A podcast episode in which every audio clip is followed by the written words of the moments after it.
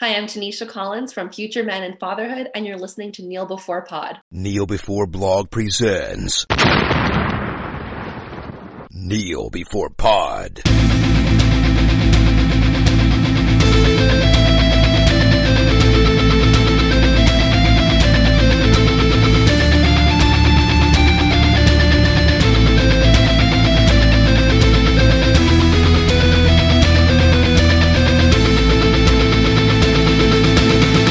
And welcome to Kneel Before Pod, the podcast that knows frighteningly little about the multiverse, but we try anyway. I'm your host Craig, and we're finally here to talk about the much anticipated, came out a month ago as we record, Spider Man No Way Home. Joining me for this conversation, I have scoured the multiverse and I was only able to find Chris. So, hi. Hello. I only did try once, to be fair, so I've only got myself to blame. I gave up after one try. You're standing there with your magic ring thing going, give me a podcast guest, give me a podcast guest, give me a podcast guest. And you ended up with me. Sorry. Well, you got to make do with what you've got. That's the way it is. anyway, Spider Man. We got Spider Man No Way Home. It came out, we saw it, and maybe we have some thoughts. Let's hope so, because we're doing a podcast about it. Otherwise, we'll just wrap up now, I suppose, if we don't. But do you have any thoughts without spoiling? I was anticipating this so much. There was so much hype. There was so much what's going to be in it, what's not going to be in it. All the speculation that seemed to go on for years about what was going to be going into this. And I really, really enjoyed it. I've got some bits that I've got questions about or bits I maybe don't understand, but none of it brings down the film as a whole for me. So yeah, loved it a lot. I'm kind of the same. I have some reservations, which we'll definitely get into, but I really enjoyed it. I thought it was a great celebration of 20 years of Spider Man filmmaking. And I'm not spoiling anything by saying that because we all know the villains came back because it was in the trailer. So, a great celebration of the legacy of this character in cinema and a bit of a look forward as to what's happening next, maybe. It's a lot of fun.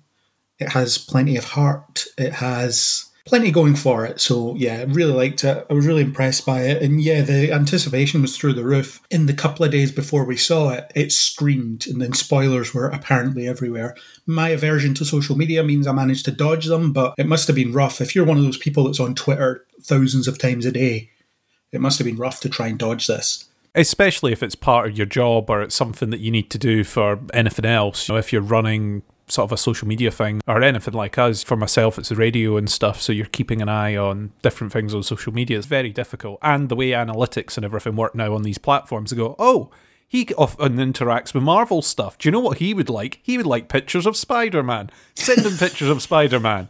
And it's going, no, no, no, no, don't show me any of those. I had to purposefully block multiple phrases in the run up. You can do like a little seven day mute and it was just everything I could think of to try and block any news about Spider Man coming through.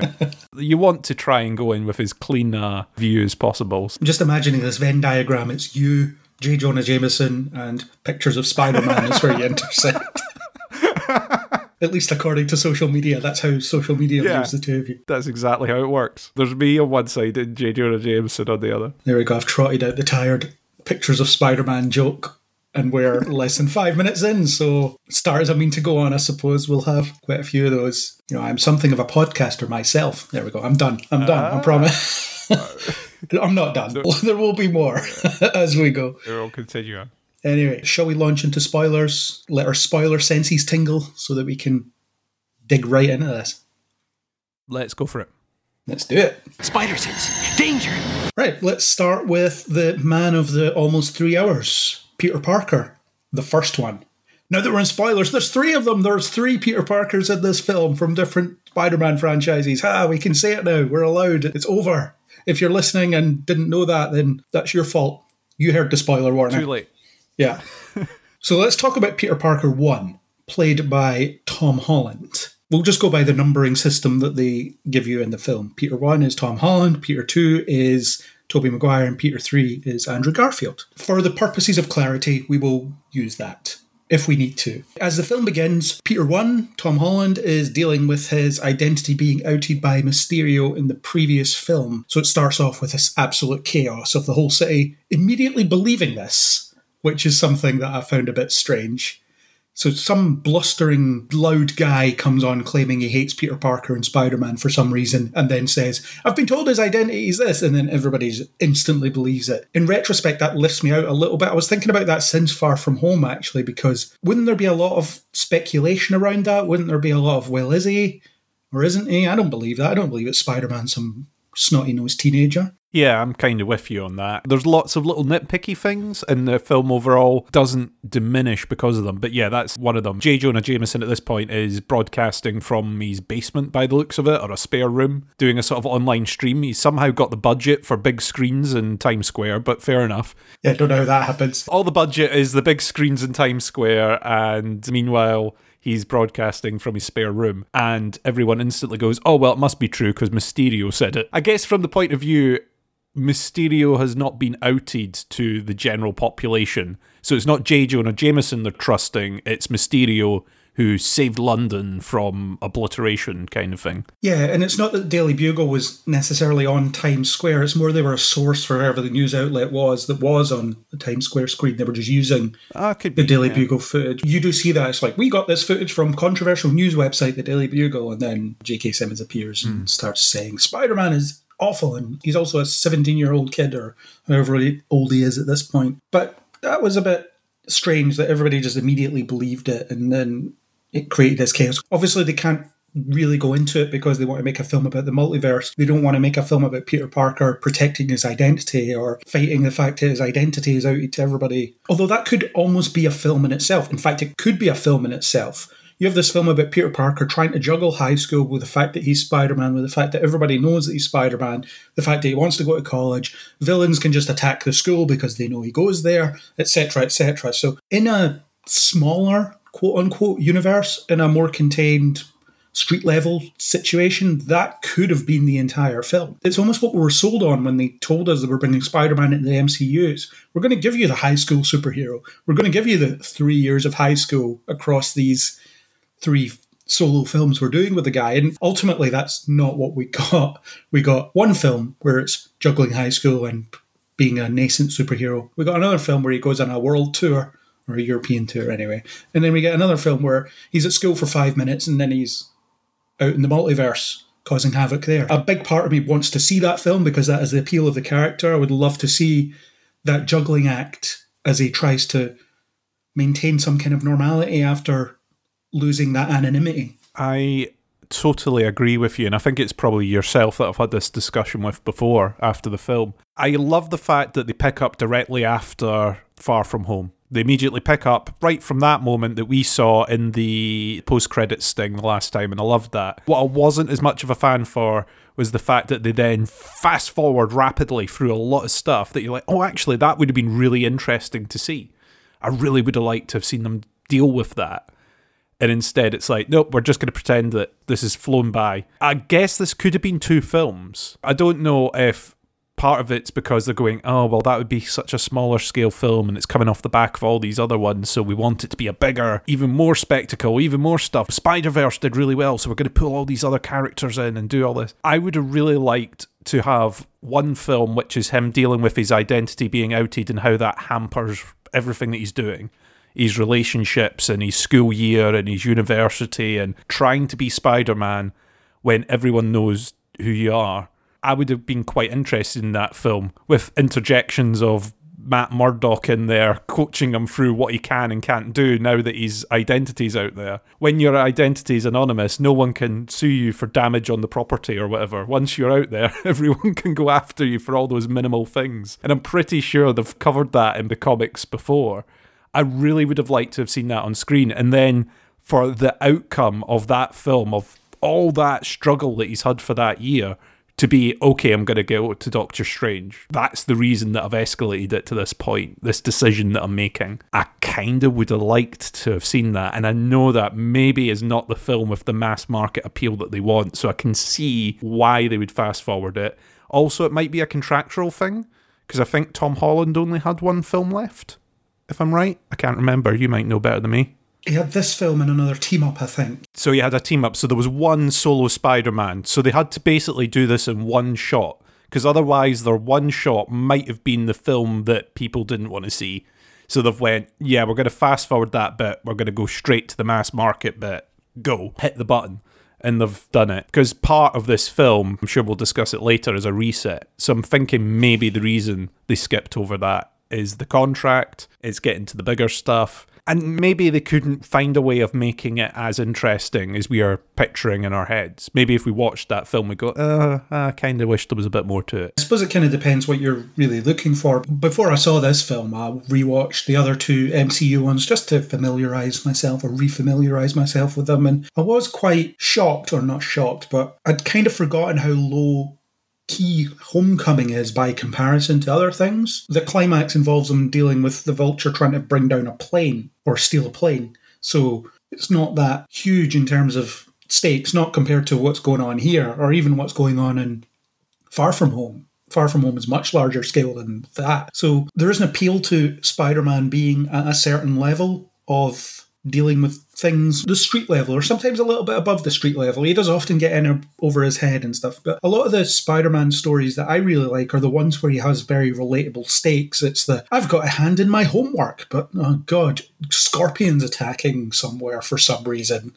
I have to go stop him. But my homework has to be in in like an hour. So I've only got half an hour to stop this guy before I miss the deadline for my homework. It's that kind of stuff. I remember back in Spider Man 3 when he's fighting Harry and the stakes of that is he has to keep a hold of the ring that he wants to use to propose to MJ with. You end up being really invested in the fact that he needs to keep a hold of this ring. He keeps dropping it, he keeps missing it. What if he doesn't get this? Those are the kind of stakes I typically associate with Spider Man stories. And I know that in the comics, he's escalated to the point where he was the CEO of a company and he dealt with the Spider Verse and he's brought down world ending threats so many times and what have you. But those are the kind of stories that I'm always more drawn to. And had that conversation with Aaron when we talked about Hawkeye, where the street level side of things tends to be where I live with superhero stuff. I do like the large scale stuff, but I am more drawn to the more street level, relatable stuff. And Spider Man is a big part of that because I grew up reading those comics and really enjoying what they offered and how I could relate to some of the storytelling that they were doing. So when Spider Man was coming to the MCU, I was looking forward to them doing that with him. I was like, yeah, three years of high school, he's dealing with domestic problems, relatable problems, normal problems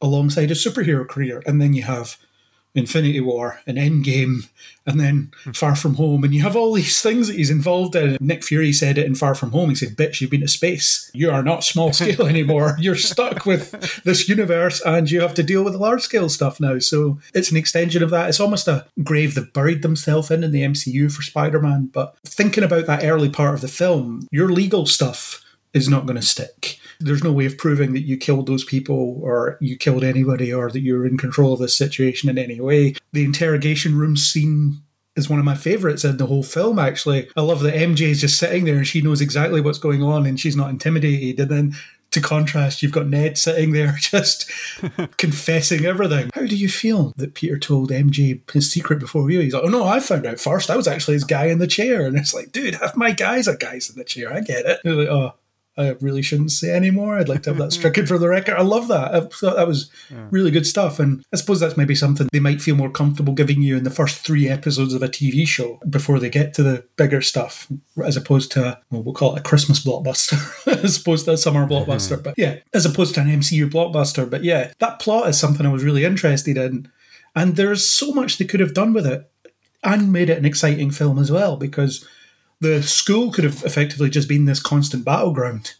And he has all these internal issues to deal with. You get shades of it in this movie, with two of the teachers being on his side, and then it's the gym teacher or the coach or whatever he is, who's like, Yeah, I'm, I believe Mysterio, I think you're a criminal. I'm not endorsing this. Oh, yeah, they've built the shrine to him in the hallway. Yeah. yeah, I get that. And like you say, that would have been an interesting dynamic. Okay, so if he takes down a villain, if he takes down, like we're saying, these street level people that he's dealing with on a regular basis, you get little hints at that at the beginning of Far From Home. I think they deleted some of the scenes as well where I'm off on my school trip, everyone, so behave and don't do bad. Those people all now know who he is, all know how to find him. If we're following down the line of everyone believes what's been put out in the media, everyone knows who he is. So they can find him to take reprisals or find his friends to take reprisals. That's why the whole secret identity thing's there. And that would have been a potential interesting swap round for the next film. That would have been a change to see. Uh, Like I say, I get exactly why they didn't focus on it, maybe. And they give you just enough to get a hint of how his year's gone. But I think it would have been easier to understand his decision and how rapidly he makes that decision if you had seen this sort of year from hell or these nine months from hell that he's gone through, how all his relationships are broken down, how he can't Spider Man the way he used to anymore, he can't act at school the way he used to anymore. Everything's being seen through a lens with people watching what he's doing every single step of the way, not being able to rely on that support network he's had because everyone's distanced themselves from him. Part of the things that great about this trilogy of films is the trio at heart MJ and Ned and Peter and how that dynamic, you get little bits of it in here, but how that dynamic's impacted by, oh, suddenly one of them is a celebrity to an extent. They can't just hang about the park anymore or just go for a walk anymore or just go to the cinema anymore. It's all tied up in that. It's an interesting bit and they gloss over it quickly in order to try and get in because there's so much packed into this film without being limited by spoiler warnings and everything like that. I would struggle to describe this film in a very short, succinct way with how much goes into it. Yeah, and as you say, that's not the story they're looking to tell. But one thing that strikes me about this Spider Man trilogy is how they seem to shy away from the more difficult emotional beats. Before this film, anyway, this film has some really good emotional beats that we'll definitely get to. But Homecoming ends with May seeing him unmasked.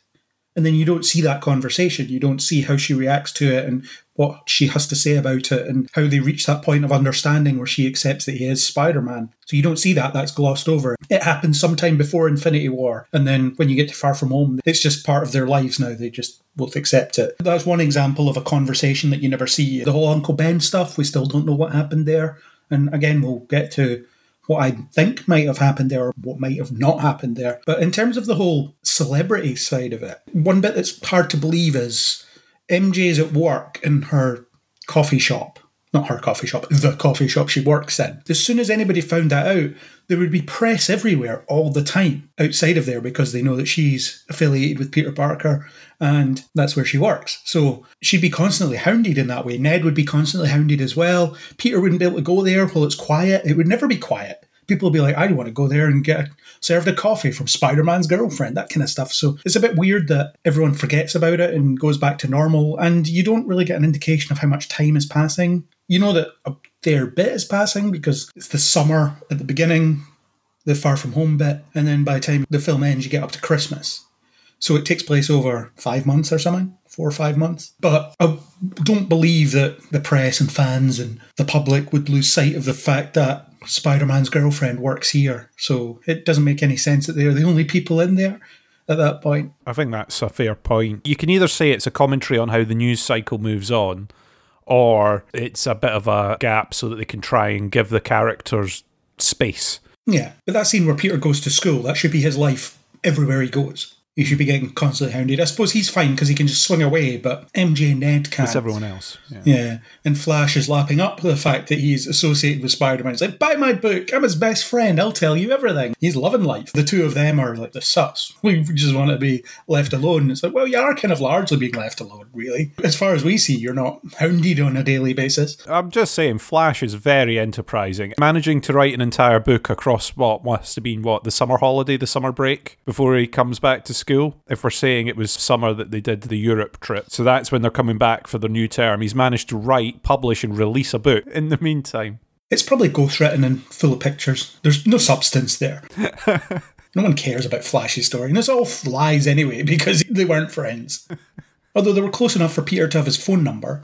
That's a bit weird. I think they're close enough. They've been away on those trips and done different bits and pieces. I imagine that he does have their number. It's neither here nor there. It's a proper hmm. nitpick. And the film that we described there, the one that's about Peter adjusting to his identity, being outed, isn't the film that we got. And I'm not saying the film we got is bad. I'm not saying that at all. Far from it. I'm just saying that I would have been very interested to see that explored because high school isn't a feature in this film whatsoever.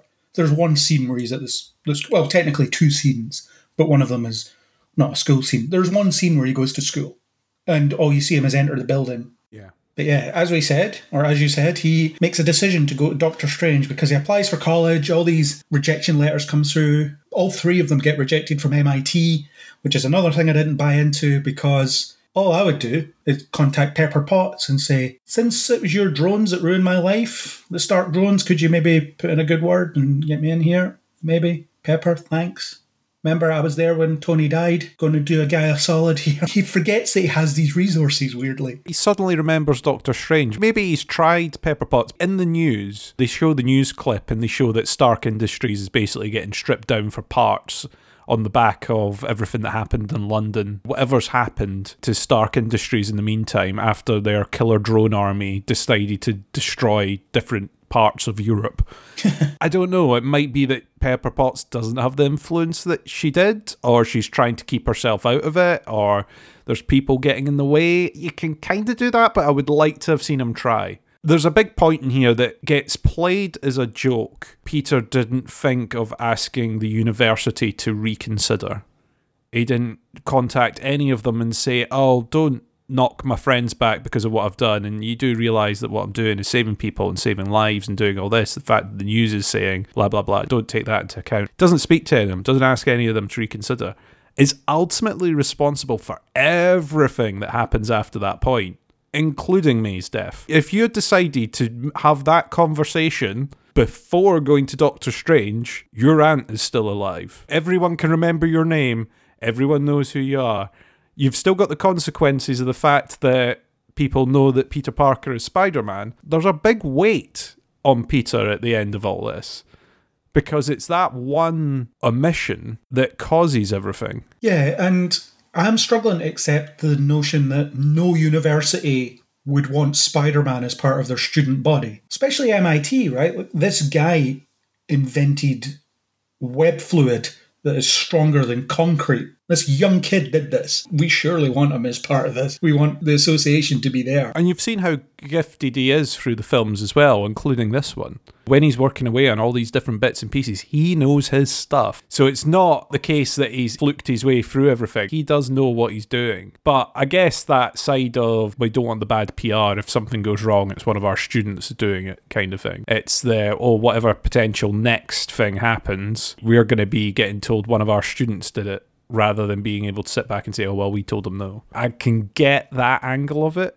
And the fact that he went and he tried to get them to reconsider for Ned and MJ, not necessarily for himself, I thought was a good, even if you don't let me in, reconsider them because it's not their fault. None of it's them. None of it's on them. They've just known my secret. That's it. I get what you're saying. There's Pepper Potts and there's all these other people that he's been around that he could contact. You must know someone in power that can try and clear my name or solve this for me. And maybe if you'd got the film that we were talking about, this imaginary film that we've created that we've been talking about more than the, the one that we saw in the imaginary film that we've created, maybe you would get more of that. Maybe that's where all those blanks would be filled in. What's happened to Stark Industries in the meantime? Are people picking up his calls and just saying there's nothing they can do? Is everyone now ghosting him when he tries to call them because they don't want to stick their neb in? Is just the world in utter chaos? What's going on? No one's returning his calls? Or the people that do are not capable? I don't know. Bruce Banner would have contacts in the science community. I mean, they have pictures of him on the wall of science labs. Hank Pym,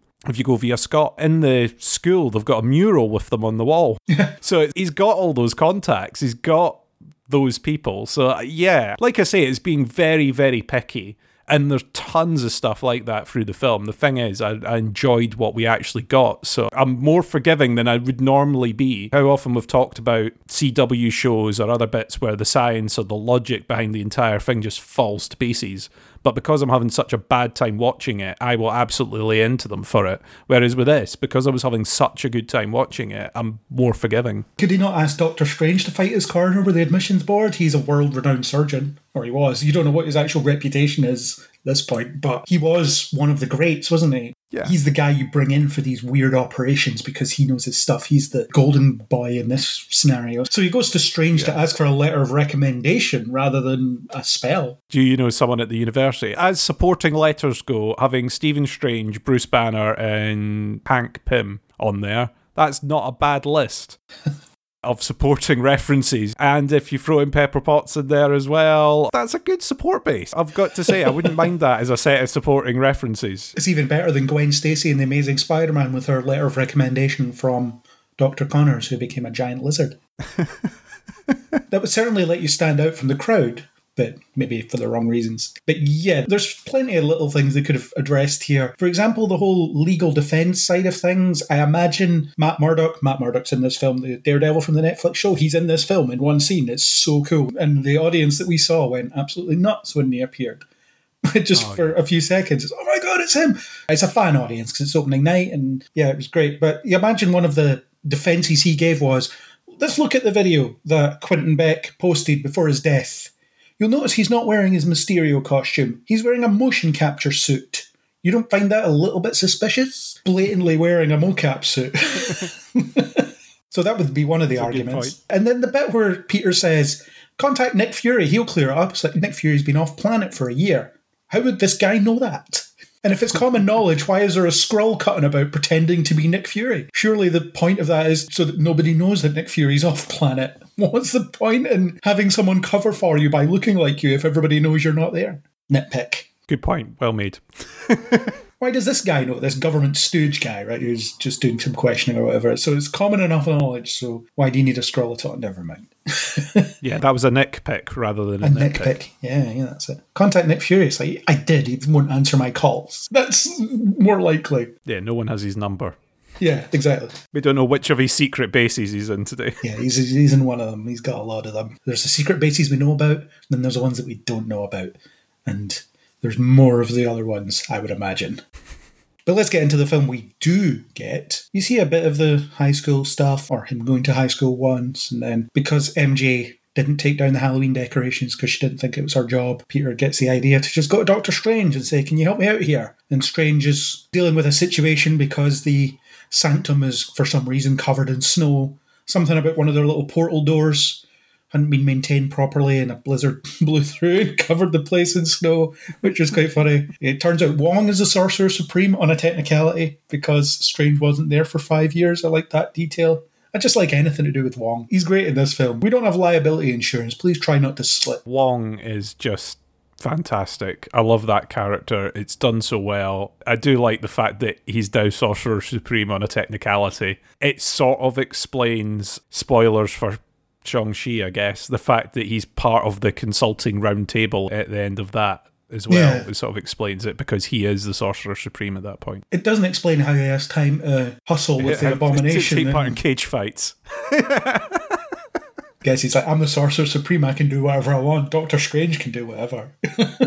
What I do in my free time is my own business. Yeah. So Peter wants to see if Strange can do anything. Turns out there's a memory spell where they can brainwash the entire world to forget that Peter Parker is Spider Man. There's all sorts of alternatives that Peter could have asked for. Let the world forget about that video they saw of Mysterio, for example. Let the world forget about Mysterio. That would have been possibly less damaging, but then you would have had no film. So fair enough. Is this memory erasing spell? Which raises an interesting moral question because Peter is essentially asking Doctor Strange. Actually, Strange suggests it. Peter doesn't ask directly for it, but Strange suggests the spell is possible. And it's what we're going to do is we're going to brainwash the entire world without their consent. That's a little bit concerning as a moral choice. Yeah, because Peter's original ask is you're able to manipulate time. Can you make it that my identity was never revealed? And then it's Doctor Strange that comes up with the solution of instead we'll just make everyone forget. It's a bold move, and Doctor Strange only really calls it out after the spell goes wrong. What a time to question him now. You don't sit him in an armchair like you did with Thor, give him a hot cocoa instead of a beer, maybe, and sit there and go, So, explain what's happened. I've had all these rejection letters. Oh, have you called them to ask them to reconsider? Do you want me to call them and ask them to reconsider? None of that. Just go straight to the, yeah, let's go downstairs and do the memory erasing thing. And it's only partway through the spell that he goes, oh, by the way, it's been nice knowing you, Peter, because I'm going to forget who you are. I'm going to forget you're Spider Man. Anyway, bye. He's like, oh, no, hang on, not you. How about everyone that did know before does still know, but everyone that knows now didn't know? Just starts tweaking it. Listen, they're working towards what they're wanting to do. The film has an outcome that it wants to happen, and they're going for it. So you've got to forgive it for some of it. I did like the idea that both of them hadn't quite thought it through.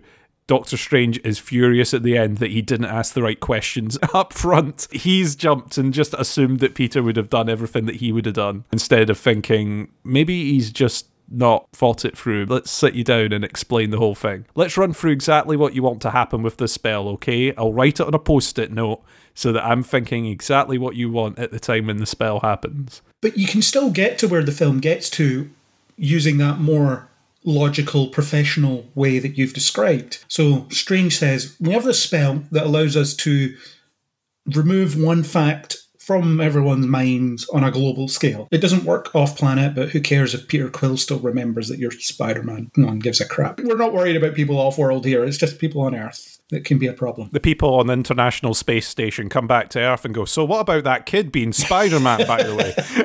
Yeah. Who'd have thought it? or whatever other bases that they have in space in this universe. Yeah, exactly. Someone doing time on a, a Stark space station because there's bound to be a Stark space station, right? There's bound to be. We've never seen it, but it's probably there. You saw it in Infinity War, and I guess that's where all the drones come from. They all come from up in space, don't they?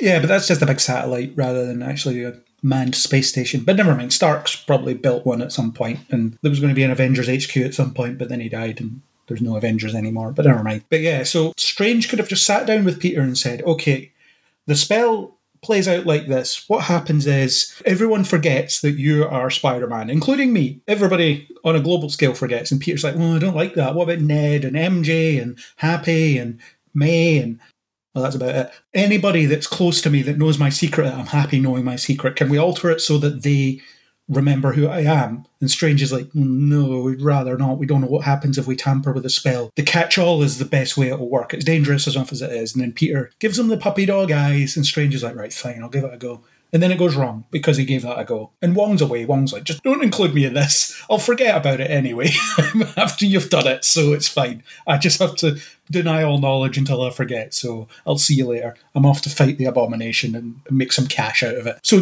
they could have had that conversation. They could have had that reasonable, non Doctor Strange being reckless conversation, and they could have still got to the point where it goes horribly wrong. Although you don't really get to the point where Strange is annoyed at Peter for ruining the spell. He does blame him for that because he recklessly butts in as a teenager would and be like, but I didn't realise what I was getting myself into here and now I want to change. And it would alter the film slightly, but not by much. It does lead to one of my favourite running bits for this film, though. We fought Thanos together. Call me Stephen.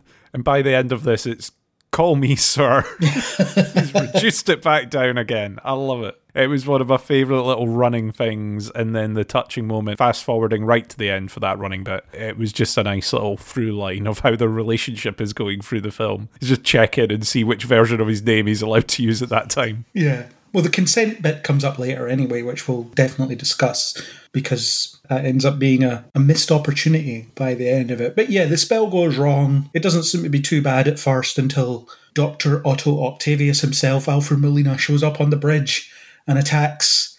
Why he shows up on that bridge, we don't know. He just does. And he's saying, Where's my machine? What have you done with my machine? Why are you wearing that weird armor suit thing? What is going on? Where am I? Who are you? I liked that first Doc Ock scene, although I did have some reservations about how heavy the stuff he was throwing was. Those big concrete, whatever they are, those concrete pipe type things he's chucking at Peter. There doesn't seem to be any weight to them in that sequence. So I was lifted out a bit from that. I was like, how strong are those tentacles? Why is he using them for whatever hmm. experiment he was trying to do if they can lift this stuff with no effort? Sell those. That was one of the elements of that film, though, wasn't it? It was. Otto, you seem to have created something absolutely amazing. I know you want the power of the sun in the palm of your hand and everything, but you've created amazing mechanical arms that everyone is going to want to buy. Be it in production, military, or anything, they're going to want a set of mechanical arms, Otto. You've made your career, mate. You don't need to solve the world's energy crisis. You've just made bank for the rest of your life. I didn't quite pick up on that. I would need to watch it again and try and see how it goes. But there's always been a slight element with those arms because if he's not being supported by the bottom two arms, it's his body holding up the concrete blocks, and it's all the supporting weight in the middle. But it's all magic made up technology. So I suppose they can make them as strong and as weak as they like. And then Peter himself is able to pick up stuff like that, no problem. So that's why it can all end up looking a bit there's no stakes to this that's flying about. It's more everyone else that's around that the stakes are kind of it. I was like you, I really enjoyed that first appearance. I would have loved for that first appearance, we were talking about sort of spoilers and bits earlier on. I would have loved for that first appearance to have been a complete surprise and a shock to me. But it was the fact that once you were on the flyover section, like, ah, I've seen this bit in the trailer. Oh, Octavius is about to pop comes. up out of yeah. nowhere and interrupt his day. I did like the fact that that was like the turning point for the MIT, I was going to say recruiter, and that's the wrong word. Admissions coach, you know, the admissions person for MIT. She's important. She has some sway. We'll put, just put it that way. Yeah, she has some sway. She's the admissions person. She's the head of that year or whatever. And she gets swayed at that point when she sees actually he's putting his life at risk doing all this. He's saving all these people for no reward whatsoever. Actually, it is worth me going back and saying what an amazing thing he's doing. With this new set of eyes, the fact that I was the person in danger in this case, he deserves to get in. His friends deserve to get in. She goes with that. I liked that that proved that that was a turning point in that. I liked her turning on Octavius as well, just hurling abuse at him as she disappears off. Made me laugh. Meanwhile, everyone else on the bridge is drafting their lawsuit letters to Peter Parker because they blame him for the destruction of their cars. Yeah, he's getting third party claims everywhere, is Peter Parker, for all that. And the Highways Agency is getting in touch for all the bridge repairs that they're going to have to do because he didn't stop Doc Ock on time. Yeah, he didn't do it cleanly enough. He's going to need Matt Murdock again. It's like, Matt, uh, I got involved in something. I need your help here. What was I supposed to do? Well, from a legal point of view, you should have just left and did nothing. yeah, you go away. you run in the opposite direction and leave local law enforcement to deal with the madman with the tentacles. That's what you do. Have you thought about becoming a different superhero? yeah, just changing your name, change your identity. Make a new costume, different colour scheme, call yourself something else. No one will know it's you. Job done. Identity protected. Call yourself Night Monkey like you did in the last film. Alright, it sucks, but it's better than everyone knowing who Spider Man is. I think I completely deviated us off topic there, so sorry. well, I did it first by talking about the minutiae of these things. We used to talk about that kind of stuff on Arrow. Where's Oliver Queen getting his money from this season? He has no job. We used to do that kind of stuff. As I said, that's the discussion that happens on the one where you're really not having a good time. We can laugh and we can joke about it on this one because we had a good time with the film and other stuff. When I start picking about stuff like that, it's because I'm not enjoying it. Well, Arrow, we were having a laugh at it because we were enjoying it at the same yeah. time. But yeah, anyway, we're not talking about Arrow, we're talking about Spider Man. But yeah, the bridge fight was really cool. It was good seeing Alfred Molina back. I liked his sneer and how just annoyed he was. He just seemed very, very angry and annoyed. So I like the way he was stopped with the nanotech glomming onto the tentacles and then Peter getting a Bluetooth connection from his suit so he can control them. That was really fun. I'm in charge now. I'm controlling you. And he's just trying to feebly punch him with his human hand and can't even reach him. I thought that was a really good way of ending the fight. It was a good way of wrapping up the fight, like you say. I love the fact that it was like this automated thing that was built into the suit, where it was just the voice going, "New device paired." it's like suddenly he's just got control of all the arms. Yes, it was a good way of doing it. It was just a nice, tidy way to finish it without him having to knock Octavius unconscious or something. I guess the only other way is you have Doctor Strange jump in at that point and take him. Yeah, it seemed like it was going to happen in about 30 seconds anyway. Either way, I suppose. But it stops him from messing about with his tentacles and it keeps him sedate until they fix him later on. So it was quite a neat way of stopping him. And then bringing Osborn in at the last second as well the bomb and the laugh, and then you get to see the old costume. That was a really cool intro. Yeah, that was a really neat move. Like I say, with some of these things, I'm like, would I have been even more excited? The ones that got the cheer in our screening, one of the most energetic film screenings that I've been into in a long while, with the audience getting right into it, was all the stuff that hadn't been confirmed in a trailer. There wasn't a big thing with Octavius appearing or Goblin appearing. It was Matt Murdock appearing for that short scene. Got a big cheer. It was all the unconfirmed stuff that hadn't been officially announced or in a trailer that got the, the biggest thing. And I, I would just have loved to have had that moment where all that happens on screen and folk just losing their mind. Tom Holland said that Kevin Feige wanted the marketing to essentially be let's make it look like it's civil war between Peter Parker and Doctor Strange. They're fighting over something, some kind of ideological problem that they have different views on. They're fighting over it. That's what he wanted to make the film marketing look like so that we would be surprised by the resurgence of Doc Ock and whatever. Although ultimately we wouldn't be because all that stuff would leak, wouldn't it? So we'd know about it ahead of time either way.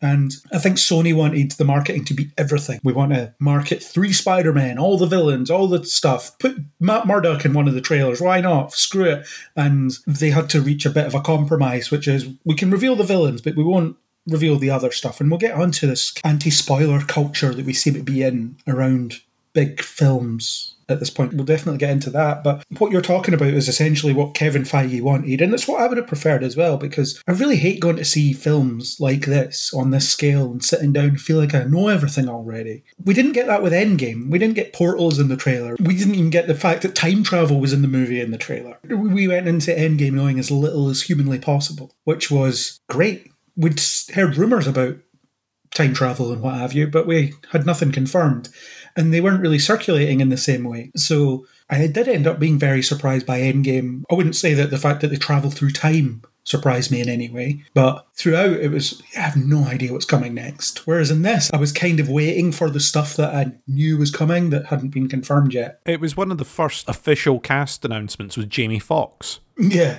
That was an official cast announcement that came out way ahead of everything else. So as soon as they announced, oh, Jamie Foxx is going to be in this, by the way, everyone turned around and went, oh, it's a multiverse thing. I wonder what other villains are going to pull in. Just immediately, because yeah, if you're getting this guy back in and he's going to be playing the same character he's played before, that's multiverse confirmed? Question mark. As soon as all that started happening, so it was like it's going to be you've got Doctor Strange, you've got Peter Parker, you've got Jamie Foxx. Okay, I can kind of see where this is going. Oh yeah, and we have a Doctor Strange movie coming out called "And the Multiverse of Madness." So multiverse of madness. Let's join the dots here. Let's make that easy connection. It doesn't take much of a super sleuth to go and figure the rest of it out. If they had managed to keep that secret, then I don't think they would have needed to announce the rest. And I don't know what the contractual thing was, but maybe we can cover that when we talk about Jamie Foxx and the Electro.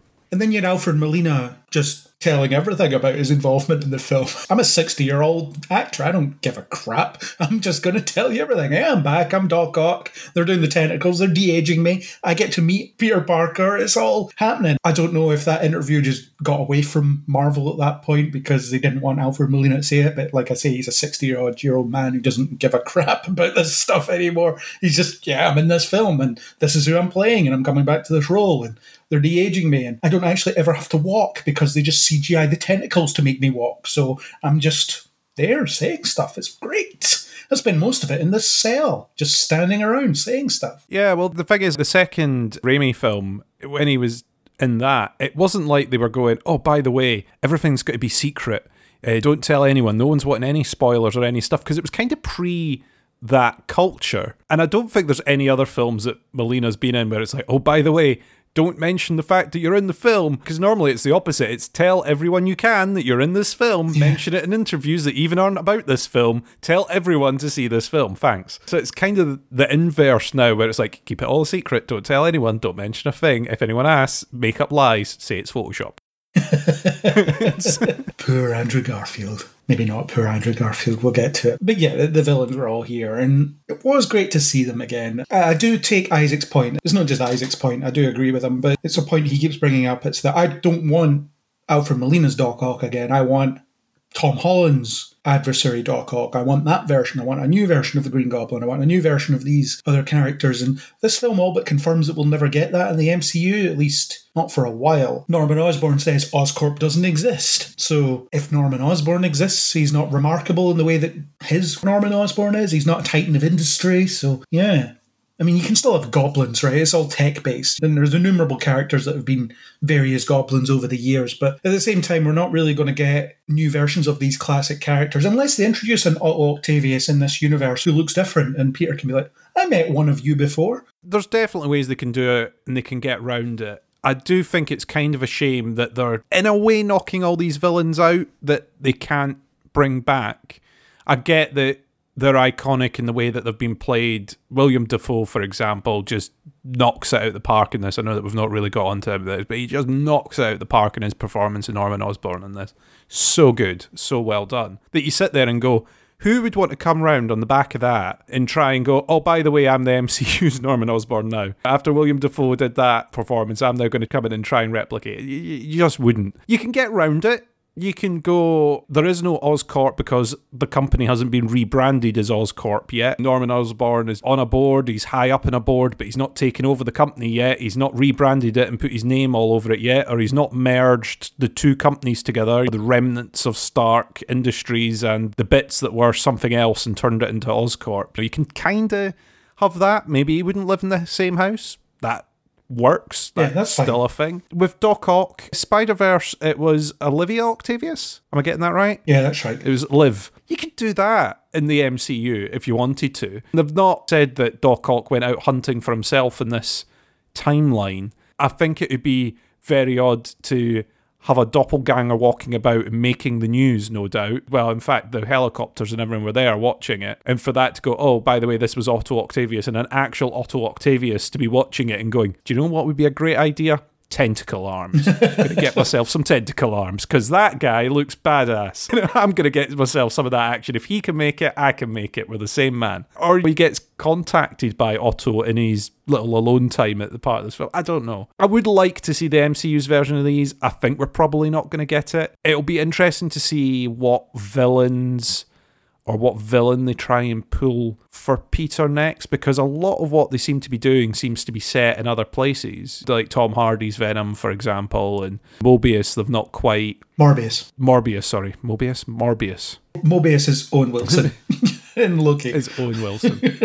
yeah, he's going to fight Owen Wilson in the next film for some reason. it's also the Player V Environment Group in Elite. I'm just getting Okay. confused with all my stuff. And uh, Kraven the Hunter is going to be a separate continuity as well. Now, I might be remembering this totally wrong, but wasn't Kraven meant to be the villain of this film when they were originally pitching what the third Tom Holland film was going to be? Was it not meant to be Kraven? If they couldn't get the multiverse idea off the ground because of actors not wanting to come back and stuff, they were reportedly going to do a Kraven movie. Yeah. See, I just think it's an odd one to try and pair with the MCU and with Tom Holland's interpretation. That's what I find so jarring about when they say, oh, we're going to do Venom or we're going to do a vampire or we're going to do Kraven. You go, "Oh, really? Is that going to work? I think they did a good job with Vulture and Mysterio as well. I think they did really, really well. So I'd be interested to have seen their take. But I guess if you can get those original villains back, then why wouldn't you? But I think the ones that I enjoyed seeing most were Doc Ock and Norman Osborn. Kraven was thrown around as a villain idea for Black Panther at one point, apparently, like in early stages. Hmm. They suggested could we use Kraven? We've got Spider Man, so can we have Kraven for this movie? And then I suppose he would have just turned up in a Spider Man movie at some point, maybe. I mean, there's still plenty of villains. Spider Man has no shortage of villains. Outside of Batman, he has the most memorable rogues gallery of anybody, really. So there's no shortage. We haven't done Scorpion yet. Scorpion could be next. He was even in the first film, where Mac Gargan was. So there's no reason why they couldn't give him the tech suit. But yeah, the multiverse thing does rob us of some opportunities to see different takes on these villains. And yeah, I see what you mean with the whole we don't even want to touch the Alfred Molina and Willem Dafoe's of the world. But you don't have to, it's a different take. The Amazing Spider Man had a Norman Osborn, he was only in it to die, but he was there and he was supposed to come back. He was supposed to get revived at some point, but that was Chris Cooper playing him. You don't really get a sense of his character in that film, but I don't know what it would have been. It would have had to be a different take. As with Doc Ock as well. With Doc Ock, you could probably do a more comic book version of him where he's just an awful person. Because in the comics, Doc Ock is not a nice guy at all, whereas Alfred Molina's Doc Ock is, which makes it difficult to justify him being a villain in this film in a way. So you have to regress him to the point where he was in Spider Man 2. He gets plucked out just prior to the climax of that film, as he says. Then they cure him, and he's just a nice guy after that. They do try and fool you into thinking maybe he's gone back to his old ways when he escapes after the condo fight, and then he shows up at the end and he just helps the Spider Man, which I thought was an obvious twist because I kind of expected it to happen. I was like, Doc Ock's not a bad guy. So I was okay with that. And the Alfred Molina version is, as I say, very different to the comic version, but iconic and historic in terms of villains and superhero movies. Everybody still talks about how he's one of the best. Spider Man 2 is still up there on a lot of people's lists as being the best superhero movie ever made, or one of. And I would agree with that. I think it's still great. It still really holds up from a storytelling point of view. So, yeah, having Alfred Molina back was exciting for me, and I think he did a great job in this film. It is weird how the not the first half, but that point where he appears up until the condo fight, he's quite prominent and then he just disappears completely after that. And they don't really come back to him other than a quick button after he shows up in the climactic fight. I agree with you on that. And I think it's just because this film is already very, very, very, very long. And it wouldn't surprise me if there's some stuff on the cutting room floor of what Doc Ock does or the conversations that are had between the villains to decide what they're going to do. Peter pulls them out by putting the video up there and calling Jameson and going, Oh, look where I am, by the way, as like a massive lure. Up until that point, what were they deciding? Because some of them were on the fence still. They weren't exactly all like, yeah, oh, by the way, we're just going to go and run rampant here now. That's the outcome that's going to work here, is us running riot. They all disappear for a big chunk while we have multiple Peters sorting stuff out. They don't start causing chaos elsewhere or trying to do anything to revert. They just vanish. And I don't even know if Octavius was with them because he kind of runs off. He doesn't really take part in the fight to any extent. He breaks out through the window, climbs across the building, and he's gone. He doesn't participate in that fight in the apartment. I think he protects himself from getting hit by something and then he's gone. So it's not even like he helped them out. He might not even have spent time with him after that. You don't see that. I was like you. There was no surprise in him coming back because he's the one that the treatment successfully worked on. The chip's been replaced. He's in full control. He's not hearing the arms telling him what to do anymore or influencing his decisions. So I wasn't shocked for him to appear. I would have been more shocked if he had been on the side of the villains for the whole thing. Yeah. That would have been more of a surprise for me. You were supposed to believe that Electro fried the chip again because he says, I liked you the way you were before, and he ah. electrocutes him, and then well, you don't see what the consequence of that is. So I think the film wants you to think that that's what's happened. I didn't. Oh, see, I didn't even click that. Yeah. I didn't think that was going to happen for a second, but they set it up as a possibility, I suppose, which is fine. But yeah, I agree with you that they should have or could have shown the villains off somewhere. You could have had Osborn holding court, or Goblin, the two personas, holding court and saying, We can rule this world. We're here now. We don't have to go back. We just have to take care of Spider Man. And they all have different views on it, I suppose. You could have Octavius there playing the bad guy, pretending to go along with it so that he can figure out what the plan is and wait for his minute to betray them. I suppose you could hint at the fact that he's not on Osborn's side at that point and then still have that bluff play out as it did. But I would have really liked to see that scene of Osborn just, I'm going to rule this world with my strength and intelligence and all of our abilities. We're unstoppable, blah, blah, blah. What I didn't understand was Sandman going along with the villains at that point because he's not a bad guy. Spider Man 3 establishes at the end that he's not a bad guy, he just wants to help his daughter. And then in this film, he's introduced helping Peter 1 fight Electro, and then he just goes along with the villains and he's fighting the Spider Man at the end for some reason. There's no indication of why he decided to switch sides. I'm with you. I, I don't understand the Sandman thing. With that, just like, yeah, I'm going to help you out with that now because I don't know to even out the odds to make the fight with more stake. I don't know. In that case, just pull in a Sandman who is a villain. Don't pull in the already established one who's nice and calm by the end of the film. Pull in a completely different one who knows a Peter Parker's identity. Do that. I guess it's so that there's another one that's more passive so that they can get them assembled quicker. And it's the same reason I find it very weird that Sandman and Electro just happen to be hanging about in the same place. Sandman seemed like an idiot in this film, really, as opposed to his characterization in Spider Man 3. He shows up and he's like, You're not the Peter Parker I know, I don't trust you. And, and then later on, he's like, Yeah, okay, the villains have got me, I might as well team up with them. Why not? I don't care anymore. And then he gets cured and whatever. It's also weird that him and Rhys Ifans are only there in a voice capacity, and when they get cured, it's just reused footage from the films that they were in. They're the villains that you're not supposed to think too much about, I suppose. They're just there to make up the numbers. They are. And to this film's credit, it was filmed during a pandemic. Yeah. So the fact that they've gone, do you know what? We're not going to grab these people and put them into a studio for no good reason when we're going to use a scene of them or a shot of them. The most we're going to do is send them to Pinewood or somewhere and get them to film against a green screen for a couple of minutes. In that case, would you just turn around and go, do you know what? I'm going to do it in my voice and reuse footage? Why go through all that for a few seconds of film? The lizard just CGI the whole film. Sandman will keep him in a sand form. Problem solved. Yep. He's just shedding everywhere.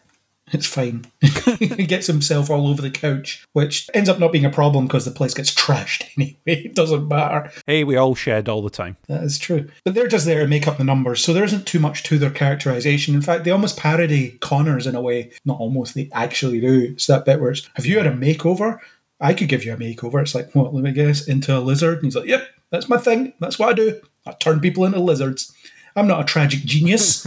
I'm a guy that turns people into lizards. That's all I do. That's all I'm known for. Do you know what would make you better? Don't say lizard. Lizard. like, okay. What's your obsession with lizards? lizards are rubbish. If it's a cold day, you're useless. In fact, this film is set during the winter. He should have been useless. I did like when they cut to Lizard just hanging in the back of the van outside the apartment. It did kind of make me think of Suicide Squad and King Shark a little bit. Everyone's inside the apartment getting their science on and everything. Meanwhile, Lizard is just hanging out in the back of the feast van. Yeah. Also, why would he do that? That doesn't make any sense. Why would he want to do that? And why would Peter suddenly decide, yeah, that's fine. I'm sure he can be trusted out there. Yeah, There's no way this could possibly go wrong. There's no way any of this can go wrong. But back to Peter. He fights these villains and he comes to the realization that some of them died fighting Spider Man. Doc Ock died fighting Spider Man. Norman Osborn died fighting Spider Man. Electro maybe died fighting Spider Man. There's a question mark over that. It certainly appears that he dies in The Amazing Spider Man 2, but he talks about being in the grid absorbing energy or something. So I guess he just changed rather than was killed. But he's back anyway. And he gets his body back and he looks like Jamie Foxx, and he's all cool and ripped and stuff. So he's nothing like he was in The Amazing Spider Man 2. Jamie Foxx got to play himself again, I guess. He got to play a more acceptable version of Electro according to him. Apparently that was his stipulation for being in this. Yeah, I don't want to be the lame duck I was in the other one. I want to be cool. So they let him be cool. Yeah, I'm not wanting to spend hours getting done in blue makeup. I imagine was another part of that as well. What's the point of me being in this if you're going to cover me in blue paint?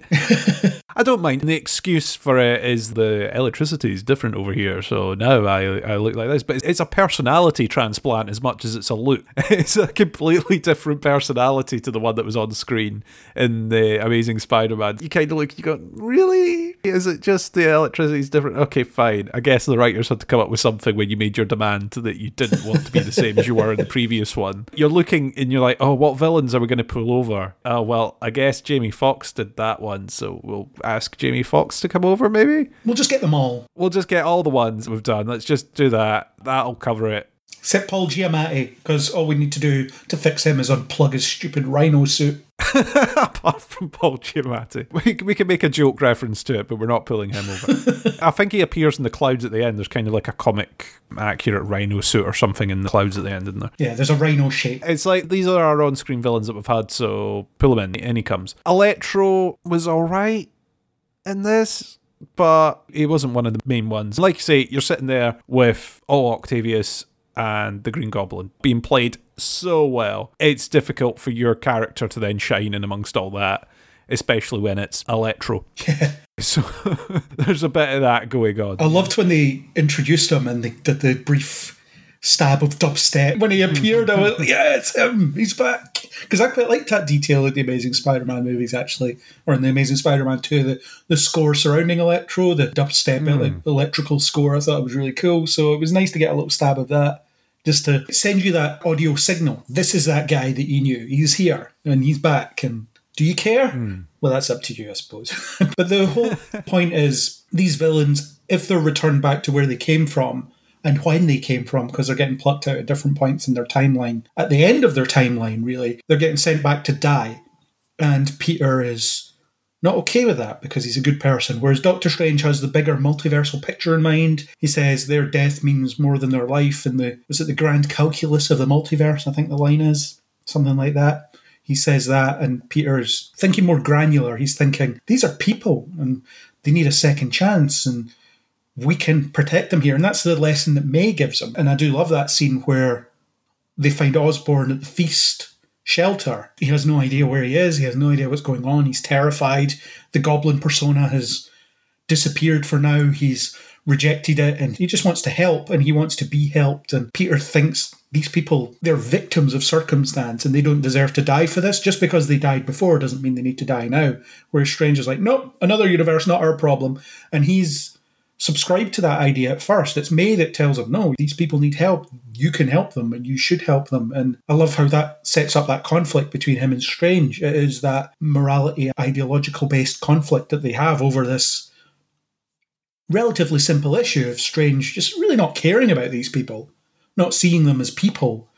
And Peter does. And he wants to help them. And he wants to find a way to do that. And then to do that he has to get strange out of the picture which was a really great touch. I did like that conflict. And another element to the reason that peter makes the decision that he does is he has just spent six months five months however long we're saying part of a year being accused of killing off a villain of taking someone out. Now that has taken its toll over that time. Does he want to then also think that he's responsible for the death of all these people that he's met as well? Because up until that point, Norman Osborn has not been threatening to him at all. Has seemed very meek. Other than the bomb he threw at him, of course. Other than the bomb early on, which isn't him, which is the other, you know what I mean. Octavius, with the arms deactivated, is just kind of being played for laughs at that particular point in the film. Sandman has nothing against him whatsoever at that point in the film. Electro is kind of quipping from a corner. The lizard's just chilling. The lizard just wants to turn everyone into a lizard, which is fine. So at that point, being told, oh, by the way, we're going to hit this button, they all go back, they all die as they're supposed to. There we go, done. Or some of them do anyway. Sorted. Or some of them do. They're all going back to their place, and if, if they're supposed to die there, then they're supposed to die there. Anyway, hit the button. So yeah, I get why he would suddenly feel responsible because he's just spent an entire year dealing with the oh, I did tell those robots to kill him or let those robots kill Quentin Beck. I feel that responsibility. I've been accused of being responsible for the death of Mysterio. I don't want to be responsible for the death of these people and actually be responsible for it. It's the Spider Man ethos as well. It's the hmm. I can do something, so therefore I should do something, or I can try to do something, so therefore I should. Turns out he hasn't learned that lesson prior to this point, as evidence in this film. Although there is suggestions of it previously in Civil War, when Tony Stark asks him what his motivation is, and he says, If you can do something to stop bad things happening and you don't, then those bad things happen because of you. So it's clear that he's learned that at some point, but they've kind of sidelined that lesson. And Uncle Ben has never been mentioned. His initials are on a suitcase in Far From Home, and he's mentioned in an episode of What If which is the same universe as this one, except at some point zombies happened. So you can take it as read that there was an Uncle Ben in this Peter Parker's past, but the circumstances of that loss are unclear. It doesn't seem like that he lost Uncle Ben in the way that he normally loses Uncle Ben, i.e., I could have stopped a criminal and didn't and blame myself, so this motivates me to never turn a blind eye ever again. He's already learned that he shouldn't turn a blind eye because May tells him if you can help, you should help. So go do that. And then she dies. And there is a measure of responsibility on Peter's part for that loss because he could have returned these people to their universities, turned that blind eye, and let them die or go back to rot in prison in the case of the lizard, for example, or do whatever Sandman does. I don't know, pretends to be a beach. he suits himself. I have no idea what he does, but he's fine. He's not going back to die because he doesn't die in Spider Man 3, he survives. So, fine, okay. So, he can hold himself responsible for the death of May because he listened to her and chose to try and help these people, and trying to help those people indirectly led to her death because the goblin persona reasserted itself and then killed her. So, this is Peter being punished for his kindness in a lot of ways. But before May dies, she says to him, We did the right thing this was still the right thing. So he can take that lesson and he can run with it. And then there is the point where he does seem ready to abandon it. He's like, Well, I lost May because of this. I'm absolutely done. I want to get that box and press that button and I don't care anymore. And it's other versions of himself that help put him right in that respect. But this film is about him learning that traditional with great power comes great responsibility lesson. When May says those exact words, it's almost an Undertaker's ears to prick up because they're like, oh, I'm about to make a sale of a coffin today. Because anybody who says that to Peter Parker, their days are numbered. I actually didn't expect May to die in this film. In retrospect, when she says those words, I should have seen it coming because because that lesson tends to come with the loss. That's how he learns that lesson. But I guess I was coloured by my comic knowledge where they can't seem to kill off Aunt May no matter how many times they've killed off Aunt May. So she's still kicking around. She dies in the video game. Spoilers for the video game. She dies in that. But she tends to live longer than she should reasonably in the comics for some reason. So I guess I didn't expect her to die in this. But a big theme of the film is loss and Peter losing everything. So it makes sense. And it's interesting that she becomes the Uncle Ben of this universe in terms of the motivating factor. So I wonder what happened to his Uncle Ben. Maybe he just died of cancer or something like that. Not something that he can blame himself for. It could be that Uncle Ben is still around in this particular thing. He's just not there. There is that possibility. They do hint at it though. In Homecoming, Peter says something about, I don't want to dump this on me after everything that's happened. And then in that What If episode I was talking about, he talks about how he lost Uncle Ben. But what if established the fact that other events might be different as well as Yeah. the main event that you're watching? So what if means nothing to an extent because they tweak so many different things in those episodes. It's not always just the one thing that's in them is the thing that changed. It can be items before and other side topics. But yeah, I, I, I guess I think we can assume that Uncle Ben existed and is dead, but the circumstances of his death are a big question mark. And they don't seem to be important because his death doesn't inspire Peter in the way it traditionally does. I agree with you. I mean, going from comic book knowledge, Uncle Ben dies. I was just saying that we've not actually heard it. Yeah. We've had hints of everything that's happened, suitcases and everything like that. I was just putting it out there as a possibility, but fair enough. Yeah, I think that particular moment with losing May was very powerful on screen. Was really done well. I was sitting watching it going, I feel for Tom. Imagine doing this to Tom Holland, you horrors. what have you done? Poor Peter Parker that I'm watching on screen here. It was just such a moment where he's weighing up at that point all the decisions that have led to this particular bit where he's doubting his entire life choices. Be it becoming Spider Man all the way through to why did I get Doctor Strange to cast this spell? Why did I agree to help them and not just hit a button and send them back? That entire thing's going through him, no matter what May says at that point. I do like the fact that it's her that gives him the inspiration, that line, the comic accurate line going straight in. I think it was really well done. At that point, I was thinking, well, it depends on how they resolve the outcome of this film. But with it all being based on memory rather than time travel or unraveling time or doing anything like that, it's all been about memory. I thought this is going to stick. And I guess to have the ending of this film the way it is, you need May to die or not be around anymore because otherwise she's just got a really strange house guest. you can't have the spell at the end and make everyone forget Peter Parker if May is still about. Why have I got so much It's stuff just- belonging to a teenage boy in my house? I don't understand. Yeah, I don't know quite how all the elements of the spell work, and I imagine we could probably do a three-hour podcast just on how does this spell work. And we will. no doubt we will. I think from the outcome of this, you have to have the death of May in order for them to finish the way they do. I don't think it's a waste of a character. I think they made it a really strong moment. I think it's a shame it had to happen because I've liked what they've done with the character, but I can't see how else they could have done it. Yeah, I mean, the film ends with him losing everything, and I suppose you could have still done that if she'd survived, because you could have had that scene at the end. Instead of being at her graveside, he goes to see her, and she has no memory of him, and she doesn't know who he is. But that raises other questions around does she know she has a nephew called Peter that she has no memory of, has never met as far as she's concerned? I don't know. Does she remember interacting with Spider Man? There's loads of questions I have about this spell that will hopefully be answered in future films. But yeah, it would have been a different sort of tragedy at the end, whereas opposed to he hasn't got that support structure anymore. He doesn't have any parental figures. At the end of the film, he's maybe 18 ish. He has to grow up really fast now, doesn't he? He lost his parents at some point. We don't know the ins and outs of that. Historically, when they do films about the loss of Peter Parker's parents, they're terrible. So, smart choice there, I suppose. We don't know what happened to Uncle Ben, but he ain't there. And now he doesn't have Aunt May. So, any parental figures he ever had in his life, Tony Stark is dead. So, he doesn't have that anymore. None of the Avengers remember him. So he does end with nothing. And suffering that loss is specifically to teach him that lesson about responsibility. Those words will resonate with him now, and he has to find a way to internalize them. His first reaction is just to abandon this mission entirely. And I really liked how Osborn sticks the boot in when he attacks. She made you weak with her moral mission, and Peter learns that his values are part of what makes him strong. They're part of what defines him, and that he shouldn't apologize for them. He shouldn't feel guilty about having those values. They're strong, and May gave them to him. And she reminds him of that. He already knew that, but she reminds him of that in her last moments, effectively.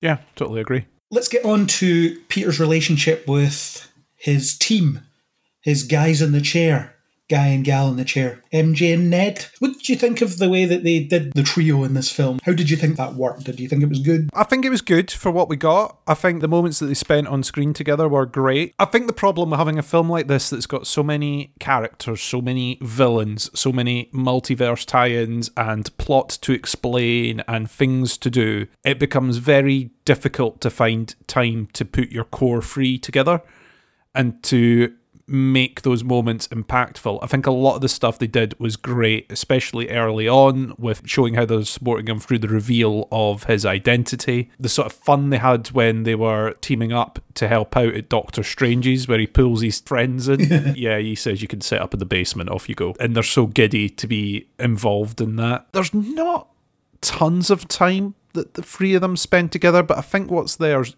good. MJ and Ned themselves get one of the best scenes in the whole thing because they're getting to pull Tobey Maguire and Andrew Garfield in. So they get one of the best scenes in the whole, you know, the bit that got all the cheers and the laughs. They got that moment. But I wish there could have been more of them. I wish there could have been more of that friendship on screen. I understand exactly why it's not there because, like I say, this film has got tons of stuff. And I don't know where you could squeeze or eke some of that out. And I won't steal the point that I know you're going to mention because I know you're going to mention it. You'll need to tell me what it is when I make it, or if I don't make it, you get to steal it. I agree that there's maybe not as much that they could have done, but I think they used their time meaningfully. I like how they're pulled in as support. Is like, I'm going to need some help, and then they do some Googling and they end up supporting him in their own different ways. It's really cool when he has the phone taped to his costume and he's FaceTiming them as they're sitting on the laptop watching what's going on. It's so rustic and cool, especially when we're used to this version of Spider Man having AIs in his costume and stuff like that. The fact that he's just using normal FaceTime or whatever app is available. I don't know what kind of phone he has. It probably wouldn't be an iPhone. It looks like it's a bit of a junker he has. It'd be like a second hand one he found in a bin or something like that, wouldn't it? It wouldn't be top of the range and it's got a cracked screen and I imagine it's a Sony. Probably a Sony, yeah. It's bound to be a Sony that you found in the bin, yeah.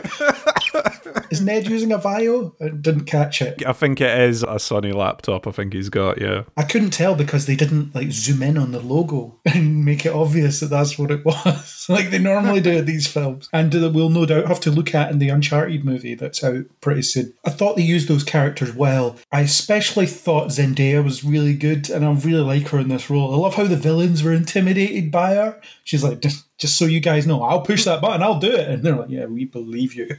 And the banter that she ends up having with the villains and the way she asserts herself in her relationship with Peter as well, because you have that bit where maybe come to us before you change the universe and we can brainstorm. I don't know, we'll chat about it, whatever. And that is something that I'll get to later that comes into play quite massively with the climax or doesn't come into play, but Maybe that's the point you were referring to. I don't know. That's the point I okay, was referring cool. to. Well, yeah, I'll get it. It was me. I thought of it. No one else gets to say it. That's how narcissistic I am. It was me that held it back. I know that you're wanting to mention it, and you will put it over well better than I will.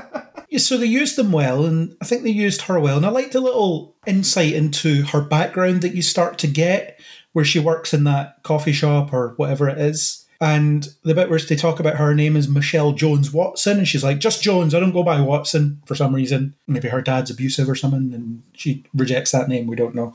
We don't get any real insight into these characters beyond the fact that they're Peter Parker's friends, which is a bit of a shame. But I do think that the dynamic between them is excellent. I love Ned and Peter's little handshake that they have, their little bro handshake. Oh, when they do it for the final Yeah, time. yeah. Oh. He's going to forget the oh. handshake. He's going to have to reteach it to him or not, as the case may be. But yeah, they're used quite well. And I quite like it when the film kicks into high gear.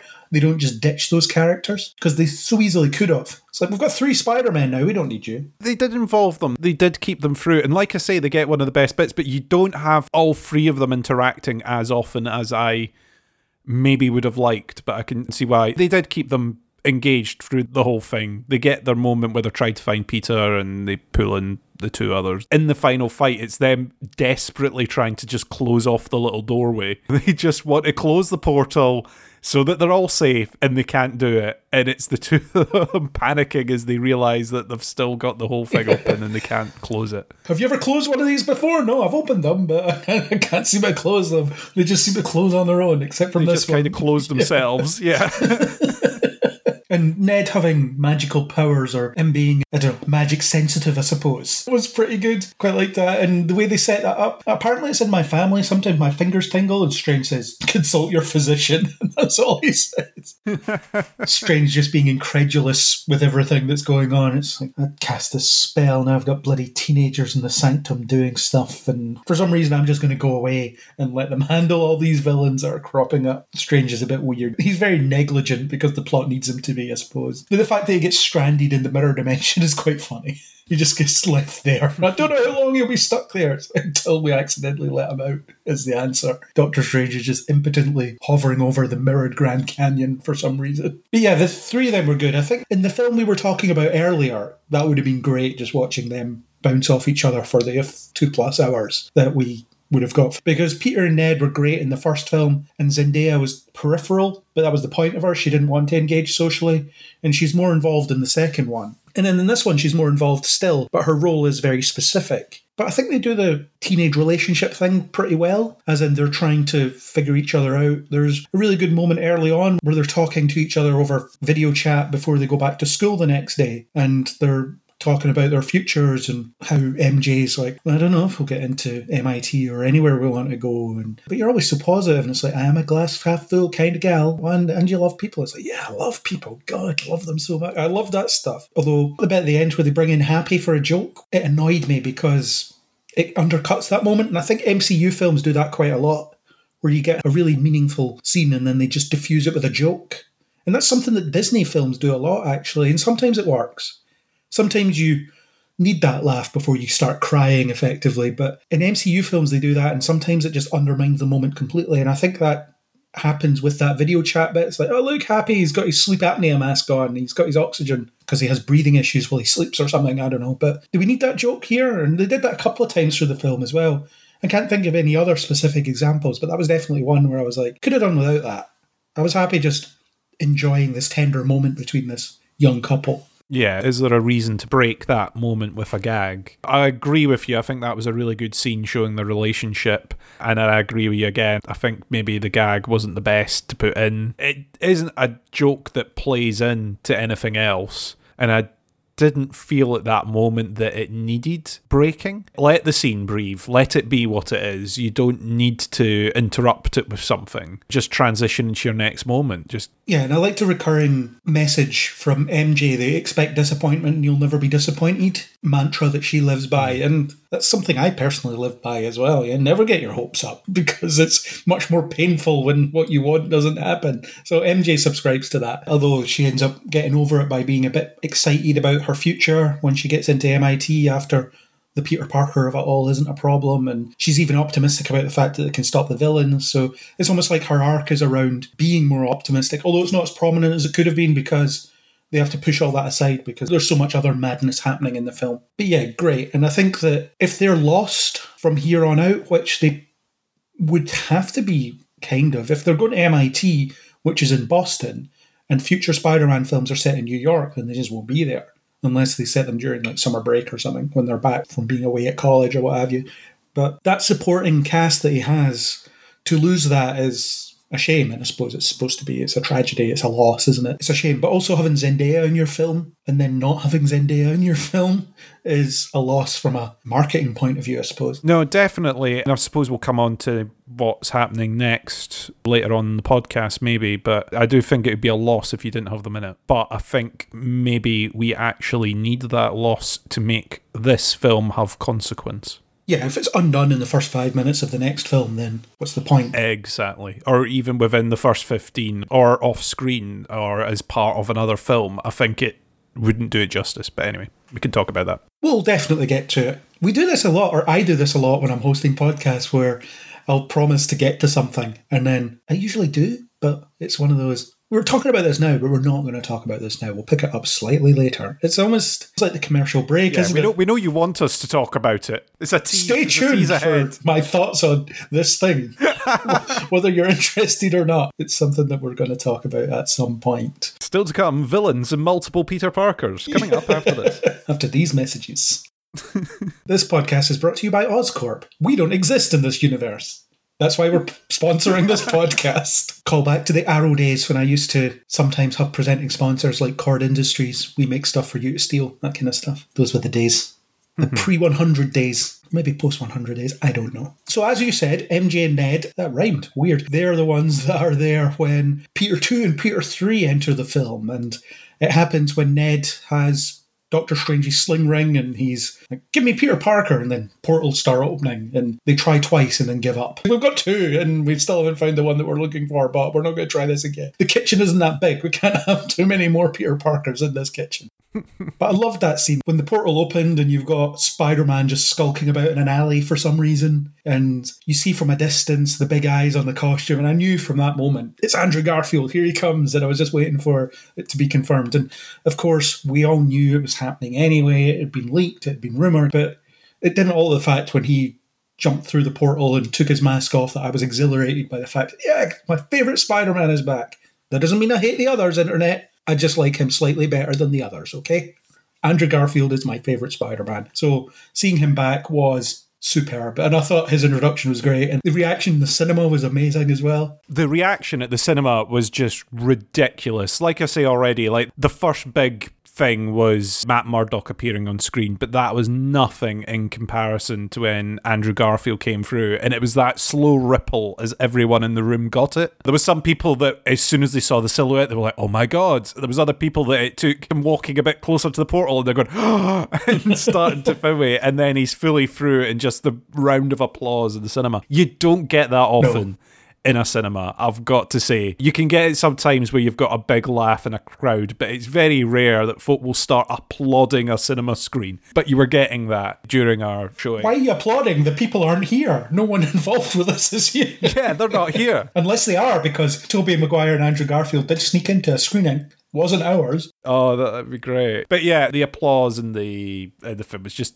absolutely ridiculous. I loved the way that they did it. In the run up, and I think I've said on podcasts and stuff before, I was like, if they're in it, maybe it's just going to be a quick cameo, or it'll be flashes of something, or they'll appear in the final fight as a surprise. Oh, he's about to get taken down by everyone, but then suddenly two people swing into view. I loved the way that they did this. I think they handled it so well. For it to be MJ and Ned pulling them through and having that initial conversation and figuring out, oh, it's pulled in another Peter. Prove that you're Peter Parker. Let's make sure that you're Peter Parker. All that sort of stuff going on. Getting him to crawl on the ceiling. it, it was so good to see it on screen. It was a moment that, yeah, it had been leaked, but you don't know how they're going to do it, how much they're going to do it. And I just think it was handled really, really well. It was pretty well written the way they put that in. And I guess one of the reasons that it was in that sort of isolated way was so that they could film it elsewhere, away from the main set, so that it wouldn't get leaked out. I can presume that if you take Tom Holland away from set for a few days in order to film something, it'll get noticed a lot more than sending them away for a couple of days. So I think it was really well done. Yeah, because they were only really in the three locations, weren't they? They were in Ned's grandma's house or mm. wherever they were, the science lab at the school, and then the green screen warehouse, I guess, that was representing the Statue of Liberty. And it was that clip of Andrew Garfield that leaked of him just sitting with his hand against the railing, the one that he claims is like a deep fake. Hmm. That was in there exactly. I just laughed when I saw it. I was like, yeah, I've seen that. I've seen that video before. And I've seen the commentary videos where people that know how to do deep fakes are like, if this is a deep fake, it's the best one ever made. It's insane how good this is. You can't see any seams. I think you're right in terms of how carefully they were filming it. And there are some points where you can kind of tell that the three of them aren't sharing the same space. So I think they did some jiggery pokery there where they just digitally inserted them into moments or what have you. But it was great having them there. And like they give you that time to digest the fact that Andrew Garfield's there as well, because you can talk a bit about audience reaction stuff. I know that some people would like deathly silence in their cinema screens, and I do understand that. I, I'm the first to complain about the fact that people chatting or chomping or what have you throughout any given film. But If I'm in a film like that and the crowd are just excited by something, Endgame Cap picks up the hammer, we all whooped. Then the portal stuff happened. We were all cheering. it's cheesy, but it brings you together in a different way. And as long as the audience just let the moment happen, let it wash over them, have a laugh, have a cheer, whatever, and then get on with it so that you don't miss what's happening. Our audience, to their credit, did that. They did the quick applause when Andrew Garfield appeared, and then there was silence. And then Tobey Maguire appeared, there was quick applause, silence. That was about it. At least in terms of what I noticed, I didn't feel like I was being distracted from the film by the fact that the audience couldn't stop themselves from going nuts. So I think we had the right balance there. But giving you that time to digest the fact that he's here, mostly with MJ interrogating him. It's like, prove you're Peter Parker. He's like, I'm wearing a Spider Man costume. What more proof do you need? we need more proof. And he's like, fine. And he just jumps up to the ceiling. It's crawl around a bit. It's like, I don't need to. This is enough. I'm doing enough here. What more? and then he has to go get the cobweb in the corner. I liked that. That was really good. Throwing the bread at him to see if he can swerve out the way. Yeah, don't you have the tingle? Not for bread. bread is not a threat. And then Tobey Maguire walks in and he's more subdued. And I like that because you couldn't do it because Andrew's appearance is very it's very quick and then Tobey's is more casual. He just kind of saunters in. He's like, I hope it's okay that I walk through this oh it's closed. The difference between the two of them, because you couldn't do that twice, you couldn't have the fanfare, I suppose. There wasn't really a fanfare, but it felt like there was for Andrew. It's a balance of the two characters. Andrew Garfield just seemed to be having the most fun with it ever. It was like the pressure was off have fun with it, enjoy it, enjoy this moment kind of thing. And he went for it. Andrew Garfield, when he comes through, there was almost that on screen moment. I need to see it again to see if there is that pause for applause moment where they've left a beat just give the audience so a minute everyone could lose their mind Tobey Maguire like you say it's a more chilled thing and he's been actively looking for Peter 1 I've been trying to find him I've seen what's going on I need to help him kind of thing I know I need to help it is that more subdued way of doing it. But it's also supposed to be an older, wiser, in inverted commas, Peter Parker. So I think tonally it worked. I think one question we all had after the film is would you have liked to have seen a fourth Peter Parker played by someone that's never played Peter Parker before? Maybe you get a riff on the Peter B. Parker from Spider Verse or something like that. From a meta point of view, or from a storytelling point of view, really, it's a bit strange that we're going to try and find him through portals twice we found Peter Parker's, but not the one we're looking for. We'll keep at it. Yeah, and it's our same argument with the villains, isn't it? Of all the people in all the multiverse that know Peter Parker is Spider Man, we get these ones because these are the ones that have appeared on screen. Of all the Peter Parkers everywhere, we get these two because these are the Peter Parkers that we've seen on screen. So, yes, I would. But again, this film is long enough already. I don't know what you junk in order to go, oh, and by the way, with I don't think you would be as interested to hear Peter Four's worldview. Timothée Chalamet is Peter Parker. Timothée Chalamet dropping in, or any. I'd be for a film where just tons of Peter Parker show up, but we've kind of had that to an extent in Spider Verse. I know it's not all Peter Parkers, but it's different Spider people. And I think you kind of need the bulk of the film to be that, if that is what you're going to go for because otherwise you can't do anything else justice. I think if they could only have got say you go to Tobey Maguire, you go, Tobey Maguire, are you going to do this? And Tobey Maguire says, ha ha ha, no. Then I think you could go off and go, right, we're just going to pull in another random Peter Parker. We're going to invent a slightly older Peter Parker that fits that same bracket that isn't Tobey Maguire, where we can say, maybe it was Tobey Maguire. Let's ask Chris Pine. He did it in the animated one. He was the dead one in the animated one. Let's ask Chris Pine. Then we can complete our collection of Hollywood Chrissies in the MCU. but we're saving them for I don't know Captain Fantastic or Mister Fantastic. Sorry. Yes, I would like to see it. Yes, I also would have liked to have had a villain that we've maybe not had on screen before. I would love for them to just have thrown a random casting in there. Marvel has the clout, Sony has the clout that they can go and get Brad Pitt to randomly play a character in a film. Or what's it? Is it Matt Damon that appears in Yeah. Thor Ragnarok to come on and do a bit? They could go off and they could get whoever to come in. There would be some people that would tell them what to come in and do a few. No, no, go away. But they could have done something ridiculous pretty quickly, or you do it as a post credits gag, a sting, because the post credits in this was a teaser for Doctor Strange, and then obviously the one for Venom that we'll no doubt talk about later on. Tease. You could have done your comedy bit of multiple Peter Parkers or multiple Aunt Mays. I would have loved to have seen multiple Aunt Mays or multiple Uncle Bens or whatever you decide to put in. Instead of villains, instead of Spider Man, instead of like, just the random ancillary characters that know that Peter Parker Spider Man. Pull them in. Do a scene of that. Surely it wasn't just the villains and the Spider Man that came through. There are other people. The Mary Janes. Random Mary Janes and Gwen Stacy's. You just assemble a lineup of Mary Janes and Gwen Stacy's who have all appeared at the same place. and they're all like, Who are you? I would love to have seen that as a post credits. And then Gwen's like, well, I've got to go back and die. Yeah, I was falling and then I was here. There's something about that. Yeah, I would love to have seen it. Does it diminish what we got? Not in any way.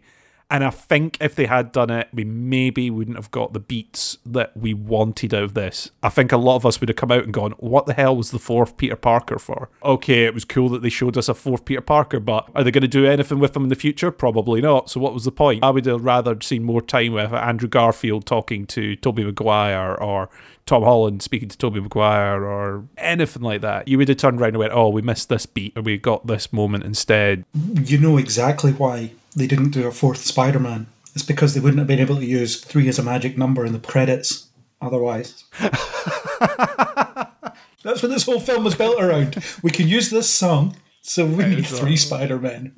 End of story. We need De La Soul in the closing credits or else. Or Embrace, maybe. We'll use their version. Or Embrace. It just made me wonder. It's that why did they just give up after the two of them? It's like they knew there was only two other Peter Parkers at this universe at the moment. Yeah, there's no point in looking because there's there's only the three, and all the villains are connected to them. So yeah, we're fine. It wasn't clear how extensive the multiverse shenanigans were. Strange suggested that some were pulled through and more would be pulled through later if the spell wasn't kept in check. But Eddie Brock's there, which we'll talk about later. Stay tuned after these messages and we'll talk about that later. so I don't know. It was just one of those things. Again, it's a nitpick. It's not a problem. Do you know what? Just thinking in my head, the bit that I actually would have liked not pulling through another multiverse Peter Parker who is Spider Man. Just some random dude who lives anywhere else in the world who is called Peter Parker. not a Spider Man, not a multiverse Spider Man, just someone else from the MCU called Peter Parker. You open the portal, he's sitting on the toilet or something. You'd use it as a comedy beat and just go, okay, we're not going to do that again. Close the portal. The portal closes and they go, yeah, enough of doing that. I think I know where he might be. Then you do that as an end bit to just go, that's why they didn't try and pull any more in. Sorry to disturb you. Please enjoy the toilets. We will leave you be. Yeah, whatever silly position you want to put the person in. Maybe not the toilet. I don't know. I would say the toilet's probably the best one. Just sitting there with the newspaper, he looks up. Sorry, closes the portal. Job done. it's someone on their break. They've got a big name badge on that says Peter Parker. They're reading a newspaper. The newspaper comes down. They go, "Oh, it's not him." Maybe we should just try and use our knowledge of the person that we know to try and find him. How about that? Let's Yeah. give that a go. Has anybody tried phoning him? About tracking his suit? Oh wait, he takes the trackers out of his suits. Stuff like that. Again, it's neither here nor there, and we know the reason they did it was because we've had three. Well, we've actually had four live action Spider-Man, but Nicholas Hammond doesn't seem to get a look in. And then the Japanese one, he was live action. But let's not get into that. We've had three big budget blockbuster cinematic Spider-Man. So we're going to use this film as a celebration of them and let them interact with each other, a bit like a Doctor Who multi-Doctor episode. They all look different, but they're the same guy, sort of, and we'll let them bounce off each other. That's what we're here for. That's what we're looking at. And it's a good point to get onto the spoiler aversion culture that we live in properly because we all knew this was coming, right? In fact, this film would have been raked over the coals if it hadn't happened because it had been so heavily hyped for such a long time. If people had come out of this film and you, all you see was Tom Holland's Peter Parker fighting villains from other Spider-Man movies, everyone being like, "Well, that sucks. They didn't bring the other ones in. We're never going to have that opportunity." But I hate this film. Blah blah blah. That would have happened. The problem with it is because Sony and Disney and Marvel marketing are encouraging you not to spoil the thing that you've seen, not to talk about these things after you've seen them with people that haven't also seen it, it means that it's very difficult to have meaningful conversations about the film that you've seen. And from a review point of view, I wrote a review of this film and it was very difficult to say nothing really to put across what I thought of it without saying anything. And I did read a couple of reviews that decided they weren't going to bother buying into this marketing nonsense that's been going out. There was one of them, two of them actually, that started with I'm going to spoil this significantly, so if you don't want to know, don't read it, but I'm not going to let Sony and Disney dictate what I can and can't say in a review because of this spoiler aversion thing. And the thing about this film is a big part of it is the fact that there's three Spider-Men in it. It contributes to Tom Holland's Peter Parker's arc. There are arcs of a sort for those other two Spider Men, and the content they have is meaningful, but you can't talk about it. Andrew Garfield was excellent in this film. His performance was superb, and you can't talk about it in a review if you want to buy into this marketing guff that these big companies are not forcing you to subscribe to, but making you in a way because someone might read your review and just attack you on the internet for spoiling everything for them or what have you. Do you think it prevents meaningful discourse about these things after they come out until a certain amount of time has passed? Or are you okay with the fact that, oh, wait till you see this, I'm not going to say a word, but you're going to love it? I mean, I know you don't write reviews, but how do you feel about it? Yeah, I don't. I think you trod the line very well when you wrote your review and managing to cover it without spoiling major beats. I think it's easier to do to an extent on the internet than it is in written publications. You can put a big wall of text that says after this point there are spoilers and I am going to ruin this for you if you carry on and give the person the choice of do I continue with that or not. I think there's a difference between instantly going and putting out on social media, for example, your tweet or your post or the headline of your review is Andrew Garfield shines in Spider Man No Way Home, and that being your tweet. Read my review and then put the link out. I think that is different from mentioning it in the review, and I think it's different from written publications where it's more difficult to opt out than it is in an online format. I get where people are coming from, where it's if you don't let me discuss a big chunk of the movie, how can I accurately review it for someone? If they are wanting to know what the performances are like, I can't talk about a chunk of the performances. If they want to know what the second or third act of this is like, I can't talk about that either. If I think there's flaws or bits, all I can say is I think there's flaws in the third act. I can't say what the flaw is or what decision I disagree with in it. It's difficult, and there's a tendency sometimes for reviews that you read to be basically a description of the plot rather than an actual review. And that's where I start to get problems when I'm reading stuff. I think if you are a big fan and a lot of people have, if you look at the box office takings of this particular film, through the roof during the pandemic, especially. Omicron spreads because of Spider Man. yeah.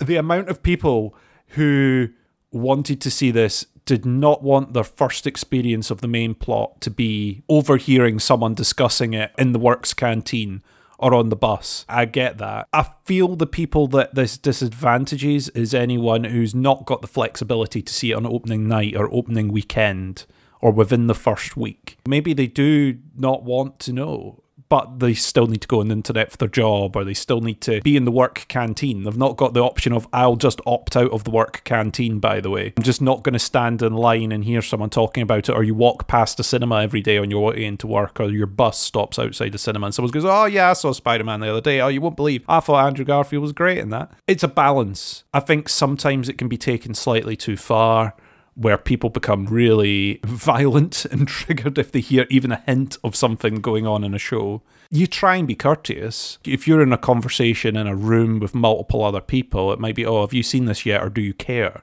Because some people don't care, genuinely. Would be like, oh, what is Andrew Garfield in it? Oh, great. They don't care if that's a spoiler. Some people Google plot before they even go in.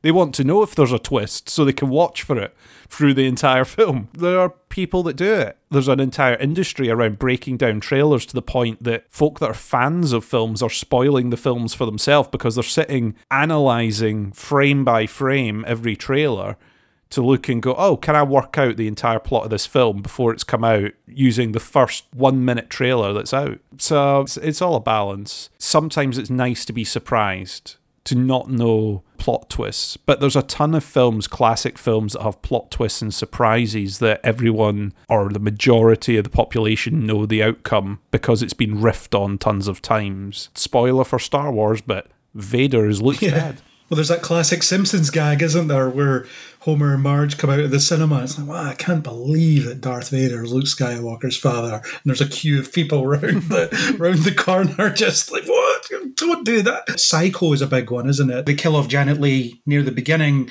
Scream. The kill of Drew Barrymore in the opening scene. Nobody expected that, etc. There's those kinds of classic twists that, as you say, people got at the time. Let's talk about Star Trek. Star Trek 3, they blow up the Enterprise. No one saw that coming. That was hmm. insane. No one pictured that. Or killing Spock. In fact, in Wrath of Khan, it leaked that they were planning to kill Spock, so they put in the Kobayashi Maru bit so that people would think, oh, right, that's what we were hearing about, that's fine. And then the death is still a surprise. But even that leaked at the time, or it was threatening to leak. So I think to be surprised is, is one thing. And even though it is big corporation marketing nonsense. The fact that the people that make the film want you to enjoy those surprises is one thing. To look back to Endgame, if I put in my review, how great was it when Captain America lifts Mjolnir for the first time? It's just, we wanted it, we got it, they gave it to us. And then all the dead heroes, they come triumphantly through portals and they go to fight Thanos' army. Who Thanos is in this movie as well. He's the big villain again. And yeah, you don't need to be talking about that in your review because those aren't well, they are major points, but they're not major points. Whereas the fact that you have three Spider Men in this and they interact and they help Tom Holland develop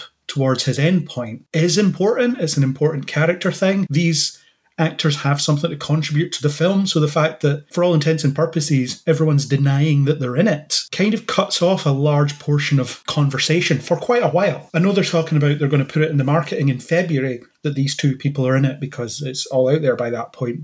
And they've been doing press now, Yeah. or at least Andrew Garfield has uh, been accepting in the press now. I think it's a balance because of the content that we do. We all know friends that are massively into Marvel or DC or certain shows or Star Trek or anything like that. And you just know that before you go into a conversation with them, you're going to ask, Oh, have you seen it? And then you have the discussion. But you've also got to accept the fact that if you're not within a tight window, more spoilers and stuff are going to come out. And it tends to be, from my experience anyway, on social media and stuff, it seems to be once it hits the American market that stuff pops up a lot more, which is why I'm always glad if we get that couple of days ahead of a US release because I know it's not going to get ruined for me online before that point. Doesn't mean that we're immune to it over here, but normally it just means that it doesn't become viral to the same extent that something like Instagram is starting to put spoiler posts up ahead or pirated clips start appearing on your promoted items before you've even had the chance. Well, that Venom post credit scene, they got it two weeks before us mm. or something like Yeah. that. We got Bond and they got Venom.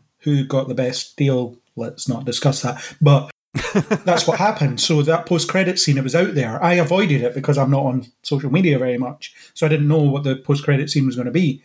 But it was there and it was easy to find. It was easy to stumble across where we got this on the Wednesday. So by the Thursday, really, you're probably going to be inundated with it if you're not careful. It's just being conscious. I don't think it's all marketing stuff. We've generated it for ourselves. That as fans, we want to be surprised by these things. It used to be the marketing for a film. They would put, like you say, everything out there. It's starring all these characters, all these people. There'd be shots in trailers from third acts and finales. And when people were going on TV to discuss it, they would discuss the fact that their character dies at the end. They would just straight out, it's only especially more recently where it's become far more oh i don't want to know what happens in this week's game of thrones i don't want to know what happens in westworld or any of these things. I don't want to know what happens in this week's episode. Don't spoil line of duty for me or things or even stuff that's been on for ages folk can get their backs up about but i don't think it spoils people's enjoyment. I just think there's a bit of a balance that needs to be found in it. If that's what is encouraging people to go and see these films and go and see them in the cinema rather than watching them at home or waiting until they come out on DVD and that's helping fill the cinema seats with people who don't want the film spoiled for them, then I think that's great for cinema. That experience, like I say, that experience that we had during that screening was one of the best I have had in a cinema.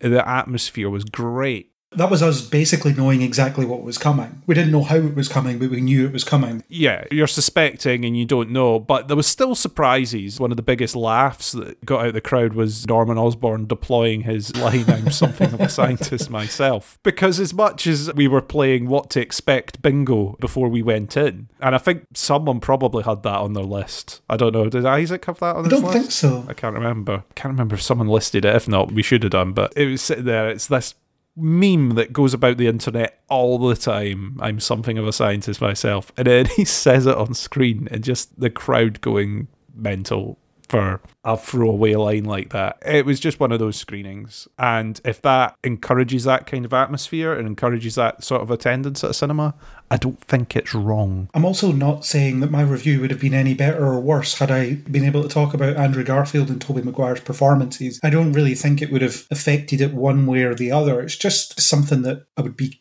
bursting to talk about, I suppose, which is the point. It's something that happened that excited me about this film. And well, now I'm recording a podcast, so I can talk about it for as long as I like. I just thought it'd be an interesting discussion to have because we have been ingrained in this spoiler or anti spoiler culture for quite a while. As you say, the Game of Thrones thing. The Game of Thrones thing is a great example. UK news outlets publishing Game of Thrones spoilers as if they're just news. Didn't the BBC do that? Wasn't it that it was available from midnight on Sky Atlantic or something like that, so people could watch it at midnight, and reporters for the BBC and so on clearly were, and were like, here's what happens in this week's Game of Thrones. But you're reading this article, you're on the bus to work and haven't watched it yet because maybe you watch it when it's on TV or maybe you watch it when you get home. But here's the article that just tells you everything and a headline that says whatever the main thing that happened in this is. You get a lot of these headlines, even if you just scroll absent-mindedly through social media. Spoiler dies in tonight's whatever. Now I know someone dies. You can probably guess who it is. Just depends how they set up. But the point is that without spoiling it, they have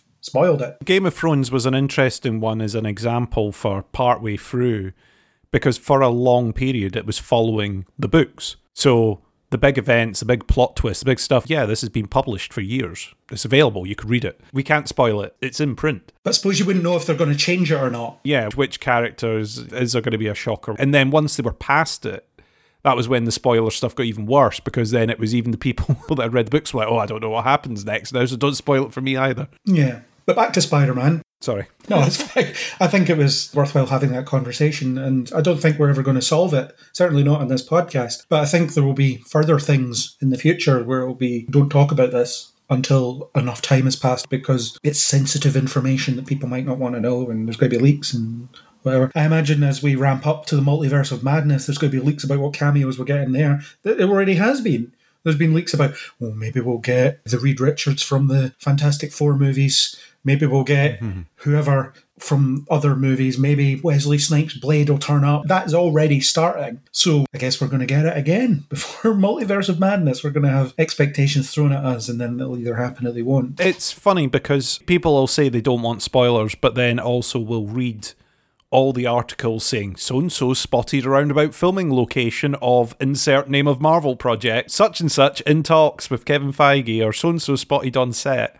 And you go, if everyone hates spoilers, these websites would not be making any money out of these articles, the multiple articles about so and so cast in Marvel project, rumored to be character XYZ. Then you go, oh, right, I guess if I didn't want to know that, then I know it now, and I am expecting them to appear in this film. But the studios can't have it two ways because they also will announce a ton of stuff in the run up to a film. The Flash film, for example, we seem to know every multiple Batman and all sorts of stuff that's appearing in that.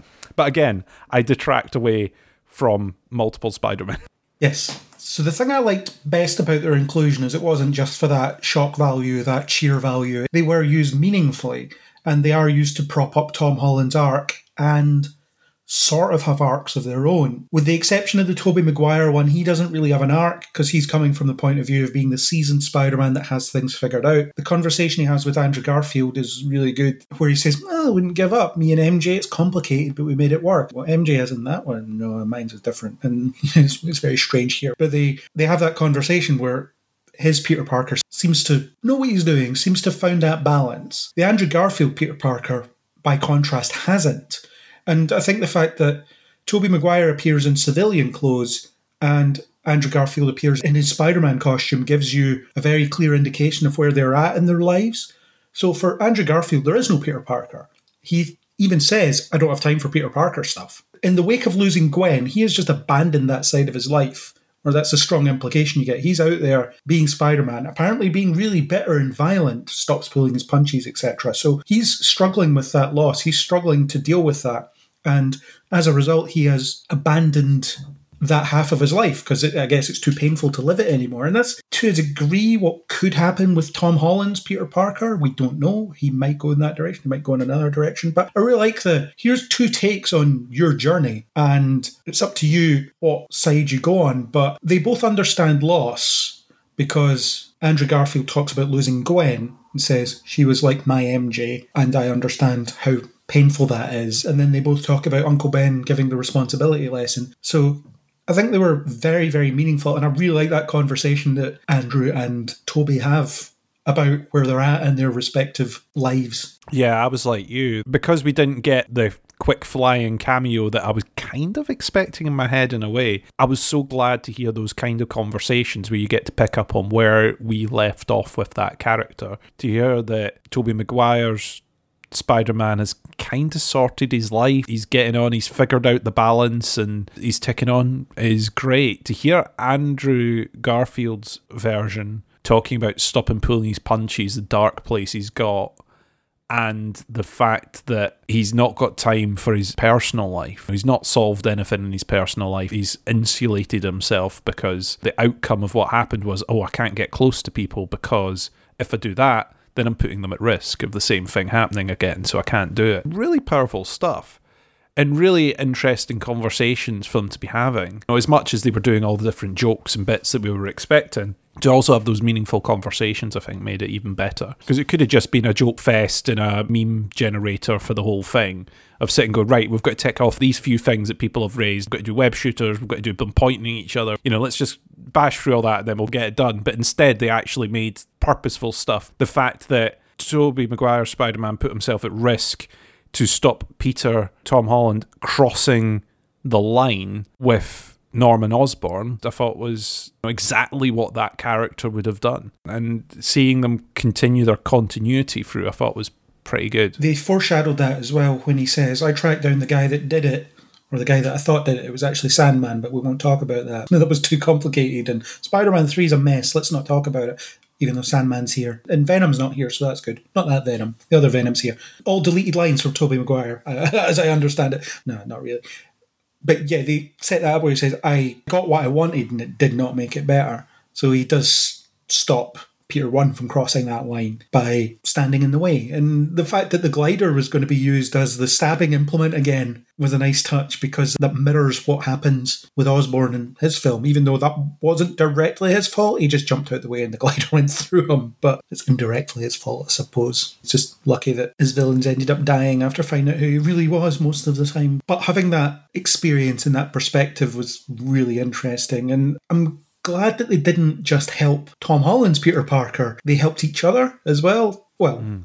Tobey Maguire helps Andrew Garfield's Peter Parker. I'm not sure that Tobey learns anything specifically. I don't think he has any lessons that he needs to learn. He gets his back fixed. He does. It's been a long standing problem for him. All the swinging just threw his back out and he gets it cracked, and that was a good moment. Tobey Maguire's Spider Man doesn't need to have an arc because he is there as that voice of experience. He's like Superman in the episodes of Supergirl that he appears. There's nothing for him to hmm. experience because he's learned it all. He's been through there. He's the voice of experience. Whereas the Andrew Garfield Peter Parker is still in a transitional point. He's still not forgiven himself what happened to Gwen. He does have a condensed version of the arc I imagine would have played out in The Amazing Spider Man 3 when he talks about, I stopped pulling my punches and I went to a dark place and whatever. That is not the Amazing Spider Man 3 that I actually want to see. I just don't want to see that whatsoever. I'm glad that that never got made because it would have been two and a half hours of Andrew Garfield, Peter Parker being angry, and I didn't want to see that.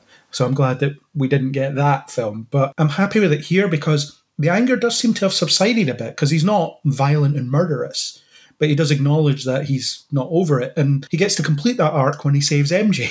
when he catches her, it's like, oh, hmm. I don't I can catch falling women. It's the, like you say, the meme factory that this film has caused. It's got the other two Peters' face when Andrew Garfield jumps to try and save MJ after having a 0% success rate with saving falling women. it's harsh, but it's true. Imagine if he had missed again. Oh, though. God. he would never Yeah. come back. I'm never going to live this down.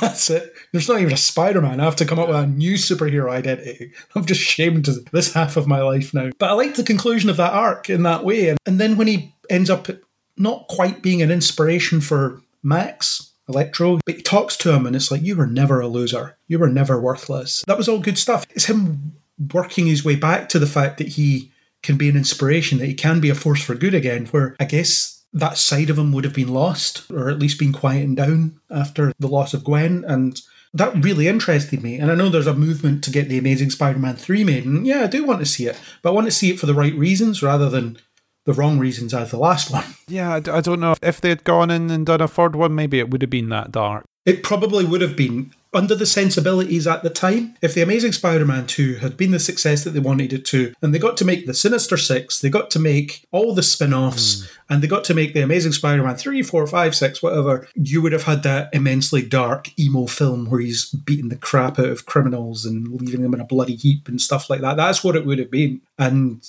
I'm glad we hmm. didn't have to sit through that because that would have been just tedious. But the fact that they allude to it, it's that no, this is what I've been through, and this is what I'm still going through. And then he completes the arc by saving MJ and is helped to find his way again through his brothers. I really, I always wanted brothers. I'm really liking that. So then the "I love you guys" bit where they're pointing at each other. I loved that as well. Apparently, that was ad lib by Andrew Garfield. But that was a nice little moment. Played for last. The other two just look at him and like, eh, "Thanks, yeah, thanks, thanks. Let's uh, get back to the fight. This is awkward." but it was what it needed to be. I think the experience was as formative for Andrew Garfield's Peter Parker as it was for Tom Holland's Peter Parker. I think they both got a lot out of meeting themselves. It's telling them all that they're not alone. There's other versions of you going through the same situation. There's other people out there with similar problems and successes and failures to you. That is quite a powerful message to go through that. Yeah, and also liked all the little banter they were having. The webbing comes out of you, and oh my god, how does that even work? and does it come out of anywhere else? And Tobey gets all bashful because he's like, I'm not talking about this. It's really sensitive for me. And they discuss the the implications of that, or not quite the implications, but they discuss what that means for them. It's like, yeah, I don't do breathing. I just generate this stuff. I can't explain it. It's like, yeah, I run out of webbing all the time. I have to make it in a lab where he's not admitting that he just buys it from Oscorp as he does in the Amazing Spider-Man. I'm going to pretend I invented this where I didn't. I know I look like an idiot in front of these guys. I'm already insecure enough. Then when they talk about the villains, and I fought an alien. He was purple and in space and on Earth. And then Tobey's like, Yeah, I fought an alien. He was a black goo monster thing. And Andrew's like, I want to fight an alien. I'm lame. And he's like, You're amazing, okay? You are amazing. I really liked that moment. Just fought some idiot in a rhinoceros machine. I suck. I had a guy in a giant rhino machine. I loved that. Between that and the Avengers, is that a band? Are you in a band? I always wanted to be. I'm in a not going to brag, but I will. I was in the Avengers. That's great. What is that? you don't have the Avengers? Nope, just us. Well, I'm starting to understand why your universes are so broken. Well, yeah, okay. This is why you have Mad Men with tentacles and whatever, because you don't have the Avengers. I mean, we have equally different Mad Men. Although, one thing that I would have liked to see in that conversation is them discussing other villains that they fought that we didn't see, because they do pluck the villains out of the point in the timeline, or at least the dead ones in the point in the timeline just before they died, which is a bit strange as a resolution, which we'll talk about. But because we are picking up with the Spider Man, uh, essentially the present day for them. So they're just presumably taken at pace with the Tom Holland one, and they're stolen from 2024 or whatever year the MCU is set in at the moment. And deposited in this universe. So they've had stuff after that. So could have been things like Mysterio, yeah, I had one of them, he sucked. Or, oh yeah, my Doc Connors, he turned himself into a lizard as well. Stuff like that. They could have told you about fights that they had with villains that we didn't see, just to give that idea that their careers did continue and continue to be weird in the way that they were before. Yeah, you're not wrong. I guess it's for the nostalgia hit. That's what it's for. It's for us as an audience rather than for them. And the thing that they already know, and the bit that the audience could go, "Oh yeah, I remember seeing that bit on screen." Oh, he's talking about Venom. It's given us that as an audience, it's the same as pulling other Peters through or pulling in another random villain or a different version of a villain. I guess it's there for our nostalgia kick rather than them inventing something. And maybe there was a constraint or there is a constraint in the unlikely or maybe according to rumors more likely event that we try and carry something on or do an alternate version or try and pick up a story. We don't want to tie ourselves to anything. Don't confirm anything you don't need to because we might need to do it later. Don't mention it now because if you mention that he's fought Kraven or he's fought an alien from space or that they do know about the Avengers, anything like that. If you mention anything like that, it's kind of tying you for any future project that you throw these characters into in the event that they do. Maybe I'm overthinking it from that point of view. I think the problem is sometimes that if you give too much plot information, if you give too much description, if you give too much extra, you can tie up stuff that you're trying to do down the line. True, but it does seem like their interesting villains stopped at the point that we last saw them in a film because they don't talk about anything else. But they're talking about their most memorable. They're talking about what was the weirdest that you did. Okay, so maybe that was the weirdest, but then after there was a bunch of stuff, but it wasn't the weirdest that he ever. Yeah. You've got to remember that you're also discounting all the people who have already been pulled through as well. What's the weirdest? Just those guys, really. Everything else is just muggers and stuff. You know, all the guys that you're fighting at the moment, them, they were pretty weird. But yeah, you could have had, especially Andrew Garfield, because the end of his franchise was the room of villains. So they could have picked one of the random ones that was in there, maybe. Yeah, I fought a Doc Ock. He was just some guy with a backpack that was tentacles because it's just a room full of backpacks. It doesn't matter who uses them. That's what they are. Just we'll create villains by giving them the stuff we already have. Even Andrew could have just talked about his goblin because he fought one and he's not there. That's something he could have mentioned, especially when they have the best friend conversation. I knew Harry Osborn. He also tried to kill me. Interesting. Is that just what Harry Osborn does in every universe that you can think of? Just tries to kill Peter Parker. And it also stood out to me during the conversations the villains were having, especially when they were just casually throwing around the name Connors. Because Octavius should have been like, I know a Connors in my universe. He's not a lizard. That I know of. No, yeah. yeah. At the time of which I departed. Yeah, it's true. I like I said at the beginning, there's a load of little points through this where you're like, hang on, wouldn't they have known thing? But it doesn't take you out of that. Definitely not out of that first viewing. No, for sure. And it's just nitpicky stuff. It just it made me think. And yeah, if we do get an amazing Spider-Man three, he doesn't get tethered down to a villain that he hasn't fought yet or whatever. So it is what it is. But they are there to lend their expertise to these villains that they're currently fighting. And I like how they did that. It was like, okay, I can fix some of this stuff, but the lizard, I don't know what to do. And Andrew's like, yeah, cool, I'll fix him. Fine, I did it before, no big deal. It wasn't you, that was Gwen. All she did was run some serum that you shoved into a big tower that was shot all over the city. You don't know what was in there. You're just taking credit for other people's work again, such as that webbing that you buy that you pretend that you make. Hmm. so there was that. And then the curing Osborn thing. I've been thinking about it a long time. I believe it. I believe that he didn't want things to conclude in that way. He didn't want Osborn to die. And it does make me wonder about the whole returning to the point they died thing. And I specifically think about that in relation to Octavius because he says that he had Spider Man by the throat, which means it's the final moments of that film where the device, the sun, was self sustaining and he had to drown it. So whether he goes back with his brain intact or not, does he not still have to drown it? Does the fact that Osborn survived change the timeline significantly? We don't know. We'll never find out. And I would have liked one of the post credit scenes to be showing the two Spider Men back in their own universities to give some idea of context as to what they were getting back to. But it did make me wonder. Octavius goes back and he's fixed, and there's no tentacles noises in his head anymore. But oh no, I still have to sacrifice myself. That's no good. It depends on the moment they're going back. In my head, I know that we've not got the rules of any of this, but in my head, every single one of them that's going back is creating like another multiverse, another timeline. Where are the TVA? They should be all over this. Where are the TVA? They should be all over this nonsense. Yeah. For example, Norman Osborn going back shouldn't change Doc Ock's timeline. You need them all to be going back and creating their own branches when they go back rather than, oh, it's all part of continuity. They still go back and it's still random or it's still shuffled. I think you need it that way. But like you say, a lot of them are taken from right before the point of death. So they're going back fixed, but is their fate inevitable? I suppose we've just got to hope for the best, assume that they've been given the better start to go back. I don't know. The rules over how the spell works and how everything pans out, you're going back, but the Peter Parker that you are going back to doesn't know that you've been fixed, in inverted commas.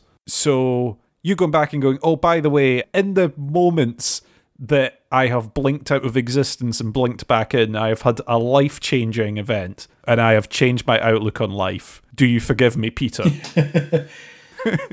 because you're not going to know what's happened in your particular timeline until later when I've already been gone for a long period. You know what I mean? You've got to assume it's them all going back to their own point, but then how that resolves itself, I don't know. One's like Electro, where they were dispersed in the grid or whatever, then fine. But the ones that were directly facing Peter at that moment, I don't know how you have them blink out of existence, blink back in, and go, oh, by the way, I'm fixed.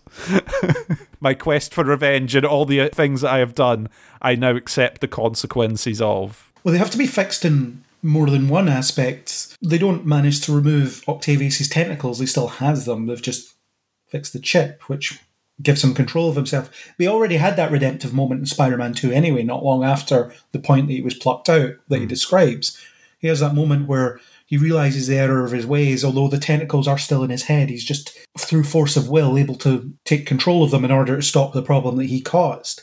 So, I don't know how that could play out. Maybe they find another way when they work together on it. It's possible. Because he's back earlier. Yeah. Osborn goes back and he's like, Peter, I'm fixed. Oh crap, here comes my glider. I'm dead.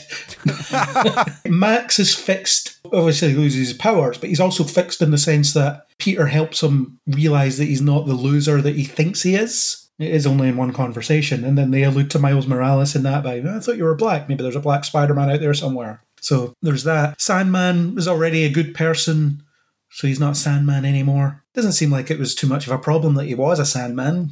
I guess it's nice to be fixed. And I did like that conversation I had with Electro. So how'd you get your powers? I fell into a super collider. I fell into a vat of electric eels. It's like, whoa, gotta be careful what you fall into. There's so many villains in Spider-Man in particular just created by unfortunately stumbling into something that changes you and gives you these powers. So I like that reference. That was fun. That was very good. Yeah, it did make me wonder about what has changed in this timeline that they're coming back to.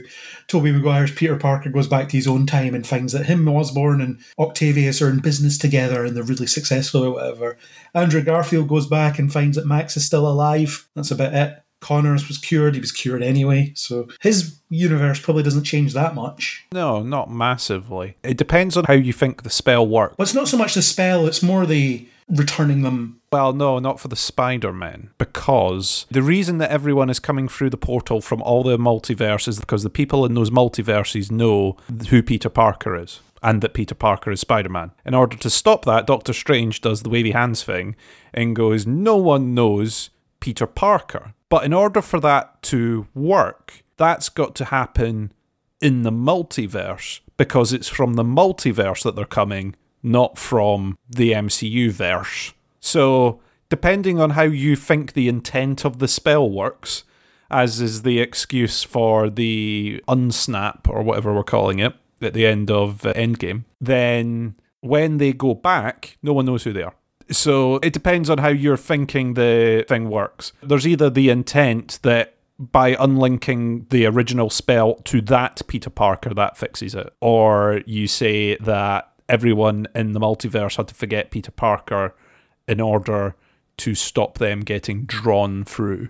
That'd be horrible for Andrew Garfield. He's like, I'm ready to be Peter Parker again. I want my life back. Hi, Aunt May. Who the hell are you? Uh, Who are you? Oh, MJ, and however my family is for Tobey Maguire. Who are you? MJ, Aunt May, it's great to see you. You wouldn't believe the day I've had. Who's this guy? Get out of my house, you strange man. So it depends on how that spell was supposed to work. And I think you could go round and round and round in circles with particular aspects of that thing. And I don't think we will ever receive either a satisfactory answer or a full answer on how it works because it's movie magic, literally movie magic, and it works how the writers intend at that particular moment in time, and to hell the consequences for people who are not going to appear on screen again. It's more the side that we're on. I know that it's happened in the comics before in a slightly different way, where there was a technological aspect to it as well as the magic side of it, and it was if Peter revealed his identity again, then everyone gets their memory back, but there's no explanation of how that works in the MCU version of the rules because otherwise he could have just quickly zipped round everyone, including Doctor Strange and his pals that were there, and went, "Oh, by the way, it's me, Peter," and then they all go, "Oh yeah, okay, Peter, hi." Ta-da! Done. Roll credits. That's why it would have been good to see the post-credit scenes be, or at least one of the post-credit scenes be the other two Spider-Men to give a sense of what the world they live in is now like. I never thought about the spell cancelling out the knowledge of Peter Parker being Spider Man or just Peter Parker in general from the entire multiverse. I took it to mean that when Osborn blew up the container for the spell, it just caused all hell to break loose and anything that was connected to Peter Parker or Spider Man would come spilling through into the universe. That's what I read from it. I doubt that's right. I doubt that's wrong. We don't have enough information to make any determination either way, but it would have been quite cool to just see them go back and then have some sense of okay things are different here or things are the same but slightly altered or what have you but the spell that peter allows to happen at the end of this film that erases all knowledge of him from everyone obviously affects him in really fundamental ways and like you say in the comics what they did was doctor strange cast a spell and then tony stark used some techno magic to i guess wipe all records of peter parker's identity from databases and whatever which would surely have to happen here because, yeah, let's get into the mechanics of the spell now. Do people just forget they saw those news reports?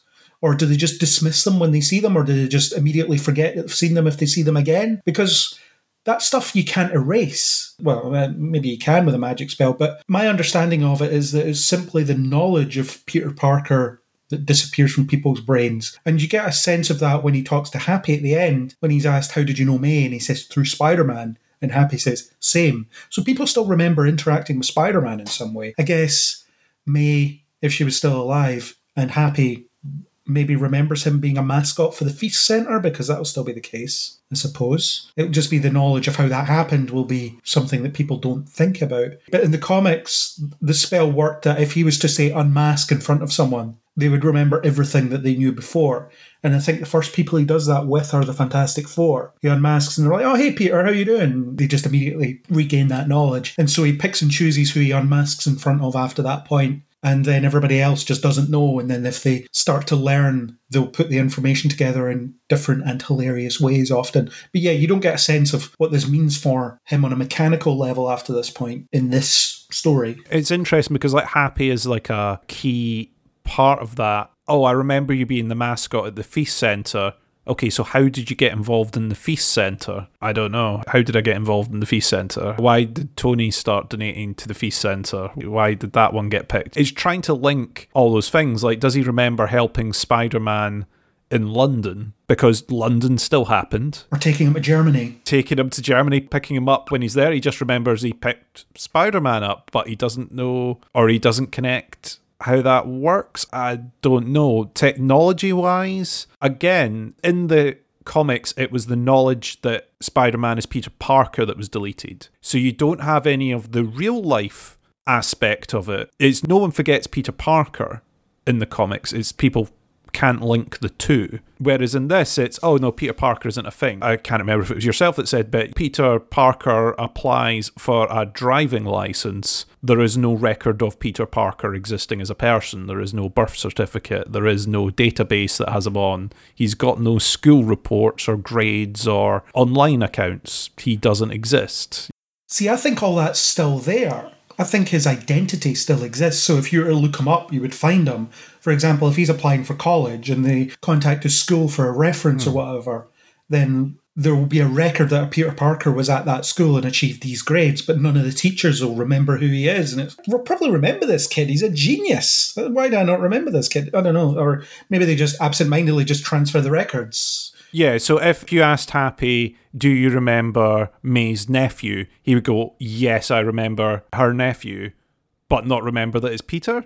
Maybe. I remember me and I, I look at pictures in my phone all the time. Oh, look, you're in them. I don't know. Unless you're deleting all of it, how does it not? Oh, it's all right. The spell's very good and very selective. The rule that you've got to use is the same one that they use when the Russos talk about the unsnap or whatever they're calling it. When everyone returned, that the intent of the spell was not just to put them back exactly where they were before but to return them safely because that was the intent. So if they were midair on a flight, they weren't going to appear midair and crash to the ground. However, if they were somewhere safe at the moment that they disappeared and they were somewhere safe at the moment they came back, they would come back exactly where they were because that was the intent that was behind the spell. So if you apply that to this, then the intent is that no one remembers Peter Parker, but Peter Parker can still exist and still be a person and still get about and do things, but people can't remember Peter Parker.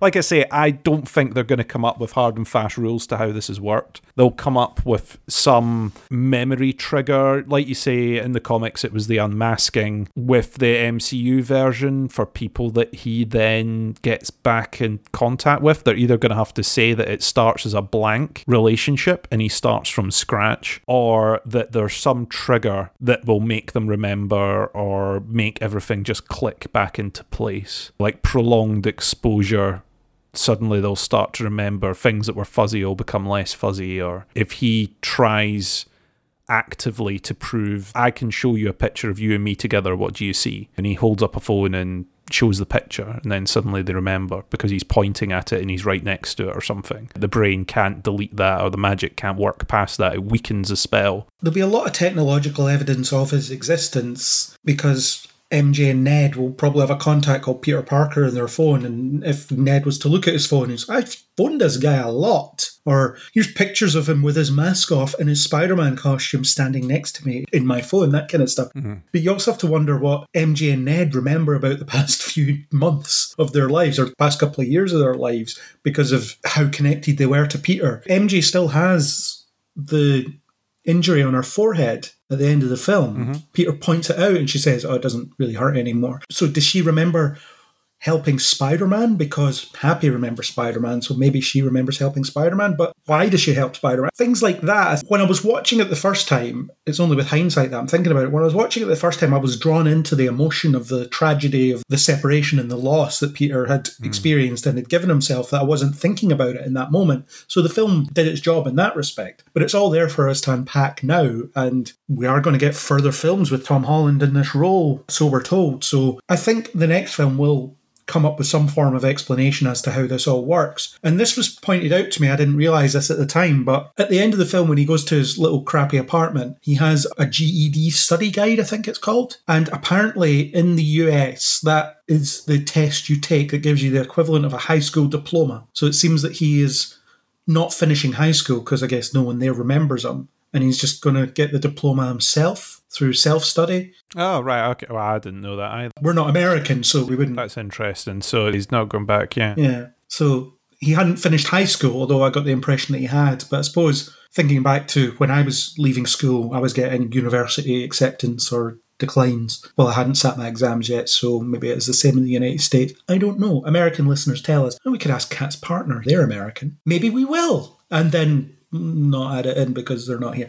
But never mind. But that's what that book is, and, and someone pointed that out to me. So that was an interesting thought. Yeah, the mechanics of it interest me, but it's not the point. The point is the emotional separation. Oh yeah, I think it's just a fascinating how I don't want to know how it works and I want to know how it works at the same time. Like you say, when you watch the film initially, the main thing is that it's the emotional punches that are hitting you. It's them doing their secret handshake for the last time. It's the will you tell me again? Will you find me again? Yeah, I will totally. And then you get the moment in the cafe where he sees the hurt that he's caused in the physical sense, I guess, and decides actually no, I'm not I'm going to let you do your thing. I can see how excited you are for university and everything. Why would I try and do this? Maybe he doesn't know how it works yet. Do you want the first person you try and found me to be MJ? And Ned. If you don't know what the outcome is, I would go and tell Flash and see if he.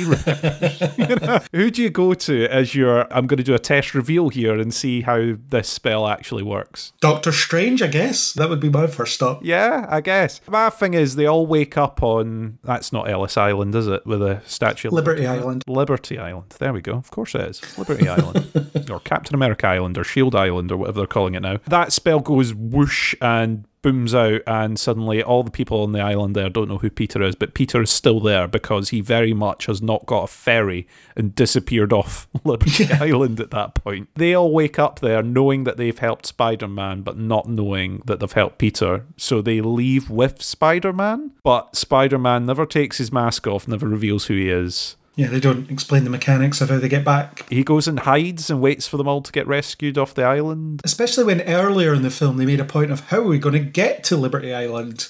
Oh, don't worry, I can make portals. There was the logistical movement aspect that they drew attention to. So I suppose, yeah, I didn't think about it. Again, it's the emotional beats. But then imagine the end of the film had been okay, here's exactly how the spell works. Here's what happens to Peter Parker's school records. Here's what happens to his ID. His passport is still valid because he still exists. It's just people don't remember him. It's a film in itself, mate. I said it would take us three hours if we decided to discuss it. You opened the can of worms, it wasn't me. But if the film had ended with that explanation, that exposition, all of that stuff, we'd be bored by it. And it would be that completely ruin the emotional impact of this ending. And Oh, exactly. if you're from Peter's perspective, if yeah, he doesn't really know how it works. And there was that bit where he was walking down the street and he was like, Hi, I'm Peter Parker. You don't know me, but how do you explain this to someone? Even though MJ says, I'm going to figure it out.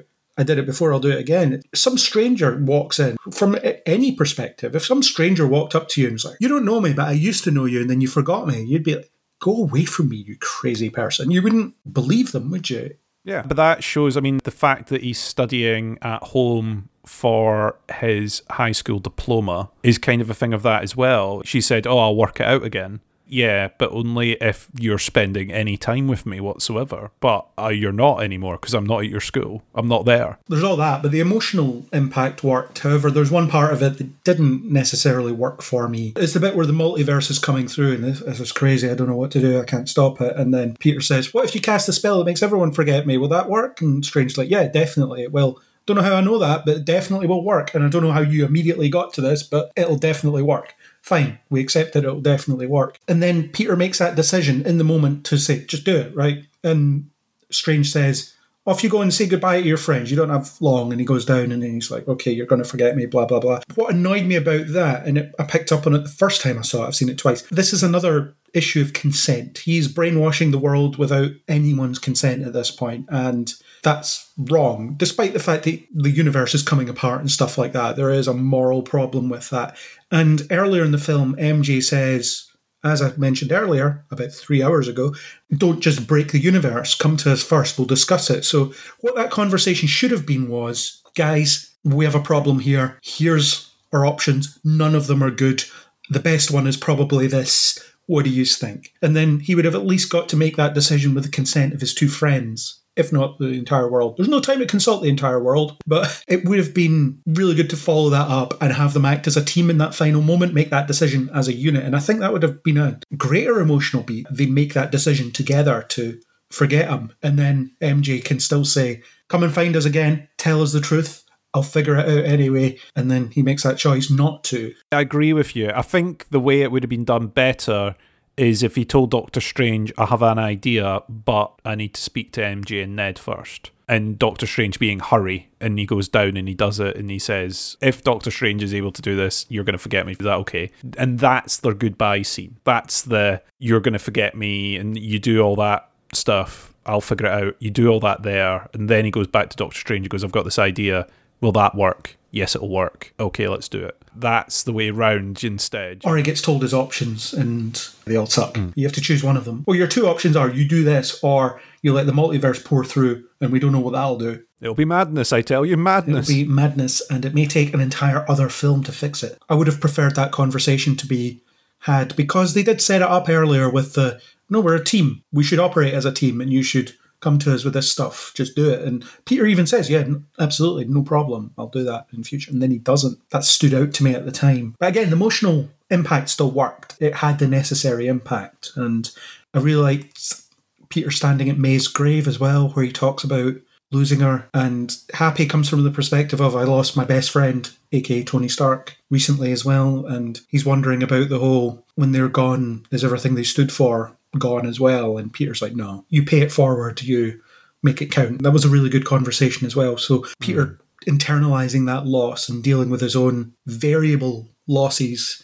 that he'd experienced at that point because he ends the film with absolutely nothing. It's a really melancholy ending. You know, he's in his little crappy apartment. He makes his really shiny suit. You have to assume it's cannibalized from his other suits, including some of the tech, maybe. So he'll still have his heads up display and the eyes that move and stuff like that. But he doesn't have Stark resources anymore. He's a bit more like the PlayStation game version where he cobbles together his own tech and does his own thing. So I like that that's where we end up with this Spider Man because my biggest bugbear with the MCU version is the infinite resources he seemed to have.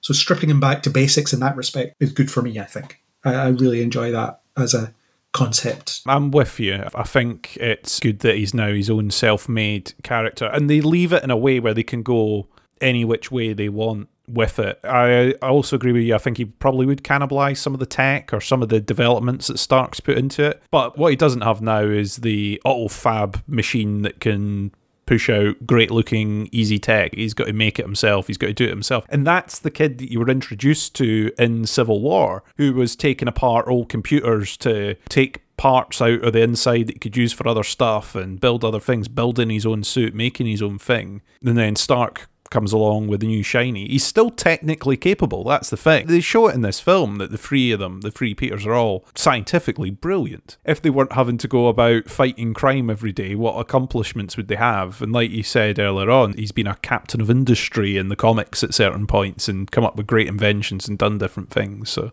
so they've stripped him back to basics. What has effectively happened throughout his MCU career so far is his origin story just a very long way round to it.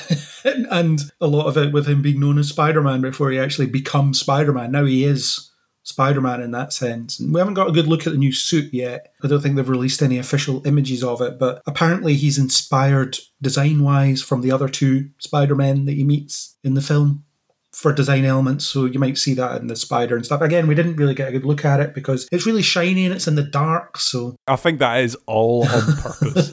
if you're using it for a few shots at the end of the film, show it in as limited much as possible, so that when it comes to the next film, people go, "Hang on, that isn't the same suit. He's made changes, or this is happened, or that isn't what we saw. This is." But then we can't sell toys of it because there's hardly seen. We already had three suits in this film. We had the red and black one from the last film, oh. the inside out red and black one from the last film, and the red and black one with a big golden spider on it for some reason. Oh, that was when Doc Ock put the nanites back in, wasn't it? Yeah. But why did they form a logo? That didn't make any sense. when he ripped the part off the middle of the costume, was it where the logo was? I can't remember. During the I mean, fight, I suppose it would have been like a chunk of the nanites off, and then they merge with him. It might have been around about there, but why it would be particularly they would form the logo portion, I don't know. I did like the fact that a lot of the speculation. I mean, we were talking earlier on about all these speculation news things.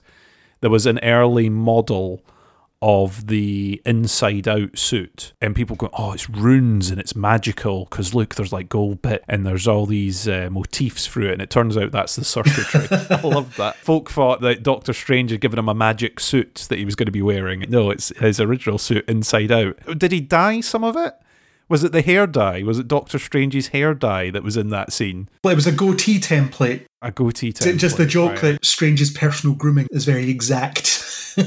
See, I didn't know if they had looked at that as like he was using some sort of hair dye or something. I, I need to see it again. That's the stupid stuff that I picked up on my first viewing. I did like the fact that that suit was basically all the circuitry inside it. They released it in the video game as well prior to the release of the film. So I just went on the game and, and wore it and then just looked around with the camera. So you can see the wires hanging out and stuff like that. And it's got the fatter web shooter, the one that he's using as his little teleportation beam thing as well. Mm. But it was in the video game, as was the as they call it, the hybrid suit, and it makes sense when you see the film why that is the hybrid suit. But yeah, the, the, amount of costumes he wears in these films is ridiculous. Maybe next time we'll just get him back to just want the one costume, and they'll probably beef up the one that they put at the end, as you say, for the next one when they settle on a more final design, maybe that will look a bit better because the glossy look when I first saw the costume, I was like, mm, don't know about this, but I imagine they'll fix it whenever it comes back. Yeah, it made me think more of like a leotard type material or something when I saw it on the thing because it's like that glossy kind of thing. He probably fished it out the bins of a clothes shop or something. Yeah. Yeah, it's parts and outfits that he's put together. So I'm fine. It was in there for a quick thing at the very, very end. The cosplayers and everything will be annoyed that there's no clean shots of it so that they can create that outfit. There will be soon enough, though. I'm sure at some point, wherever he appears next, Or just when they can do HD screen caps of it in the near future, hmm. whenever they release it. Yeah, so as for Peter Parker's next foray in the MCU, it's been all but confirmed that Tom Holland will command a substantial pay increase and will appear in three other solo films. They might do another trilogy. That trilogy, who knows what will happen in it, but it may end up setting up Miles Morales. It will, could result in the conclusion to his arc, or the, the conclusion to his career as Spider Man, or passing the torch in some way. We don't know. But it seems like he's coming back. And the end of the film could have been a good separation point for him in the MCU, as in Spider Man's still out there, but you'll never see him again. And then he can have other adventures that aren't connected to the MCU because everybody's forgotten him. So that's fine. But that's not what's happening because Sony, for some reason, really like money and realize that this film made a billion dollars in the middle of a pandemic or the end of a pandemic, depending who you ask. And they want to make another billion dollars. So why not continue this association with Marvel? Because that is how you make a billion dollars, funnily enough. So they'll do it again. And the next film, I would quite like to see that bit I talked about with the Andrew Garfield arc, the separation of his personal life. He works as like a delivery driver or something like that just to pay the bills. Not a pizza delivery driver. We don't want it to be exactly the same. But he does some menial job to pay the bills, and then he spends the rest of the time as Spider Man. He has no personal life. He's isolated from everything. And then maybe you get a character like Black Cat in, who draws him down that life, because in the comics, Black Cat is only interested, or at least initially was only interested in Spider Man, not the civilian Peter Parker side. So she could be the one encouraging that blanket of the night type life that he's already leading. And the film could be about him reclaiming his personal life or establishing a new personal life and starting to heal. that's a good pitch. You've got me sold. That's it. We'll watch that. like I said earlier on, I would like for the outcome of this film to be consequence and not for it to be unwritten immediately. I get that if you can have Zendaya in your movie, you want to have Zendaya in your movie. I get that part of why we watch these films is because of the relationship between the three characters, Ned, MJ, and Peter, and that interaction. However, I would like for the outcome of this film to be I'm going to see how I handle being by myself. And it might be that the outcome of that film is I need my friends. It could be that he realizes that he needs them or that they need him or any which way you want to do that, then you can have them reunited. But I would rather that at least for the majority of his next outing, that this has had consequence, that it hasn't been undone off screen or gets undone right at the beginning. I do want to see that having an impact. But I, I trust them uh, after managing to pull this off, which is on paper an almost impossible task managing to pull this film off. I've got faith that they can do something really, really well with it and really good. And it means that we get Peter Parker and Spider Man playing in the sandbox with all the Marvel toys. Which I like. I think it's where the character belongs. it's one of those things. Yeah, he should be in there with all those other characters. I don't want him to be in his Shadowverse. I'm glad that my prediction for the outcome of this film was wrong. Delighted that I was wrong. I suppose it was right in a way because they could have divorced him from the MCU just through no one knows who he is anymore, and we're just not going to mention this connection ever again in any future films. Yeah, he's been put in his own multiverse via the power of memory and everyone forgetting rather than being in a little shadow verse of what was. My outcome that I was expecting was that, oh, what if you put me in my own little multiverse thing and stop all this coming back or whatever? What if I moved to Venom's universe? No, that's a really bad idea. Yeah, what if I ended up over here with all of the villains and the. What did they call it? It was the Sony universe of Spider Man characters, or it was something along those lines. The connected universe of Spider Man adjacent characters apart from Spider Man, or whatever they were calling it. I think it's Sony Pictures universe of Marvel characters. Spunk, I think was what they went to buy. Spunk. Lovely. I knew it had a catchy Yeah. title. Spunk. I think it may have changed, but Yes, that was what it was. Yeah, I wonder why. I was glad to be wrong. I, f- I think the outcome means that they can go any which way they want. They can pull characters in and out of knowing his identity as they need. It doesn't need to be anything grand and spectacular. Spectacular. Spectacular. Tom Holland has been pretty honest about his desire to not be permanently playing Peter Parker. He does want an out at some point. So it'll be interesting to see what they do. I think at some point they've got to introduce Miles Morales Or someone, yeah. or someone, an alternate. Spider Gwen. Gwen Stacy is in this universe and she's a spider. Any of those options that you want to throw out, yeah. Or there's multiple clones. There's, again, multiverse of Spider Man out there that you can pull in if you so desire, or future Spider Men that get sent back in time, all sorts of different weird stuff that they can do if they want. I would like to see a live action Miles Morales. There's no denying that. And I would like to see them inside the MCU again, getting to play with the full toy box like Tom Holland's had the chance to. Well, he does exist in the MCU. He's mentioned in the first film when Donald Glover, the Prowler, is like, I've got a nephew around here. Yeah, it's my nephew Miles. He's been mentioned, but that's not what I mean.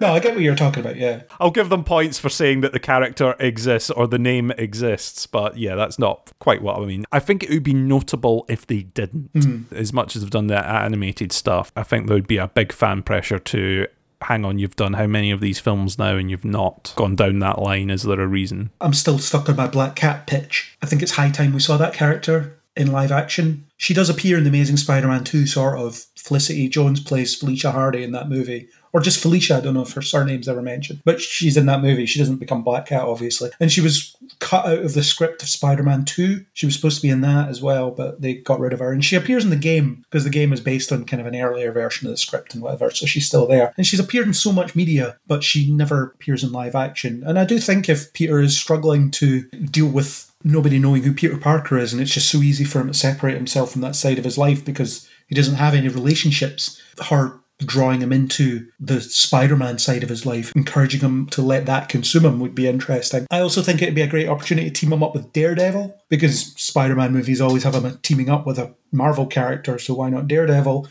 then you can bring Fisk in, and Fisk can hire different villains because we've got Fisk back as of Hawkeye. So that's cool. So let's do all that. Let's fully embrace the Netflix adjacency that they are slowly reintroducing and play with that. I'm with you on that. I agree. And all those characters are more street level character. I'd love to see Black Cat in there. I would love to see him interacting with Daredevil. Or maybe that is a way of exploring the memory erasing magic. A character who finds out his identity again. I don't know. That I think would be a, an interesting way of going with it. I think there's a lot of possibilities. They've left the door open for pretty much anything that they want to do. I guess it's more along the lines of whatever the guest starring films are as well and how they handle it because a lot of Spider-Man's introduction or Tom Holland's introduction was as a character in Civil War. Know, his introduction wasn't a standalone Spider-Man, so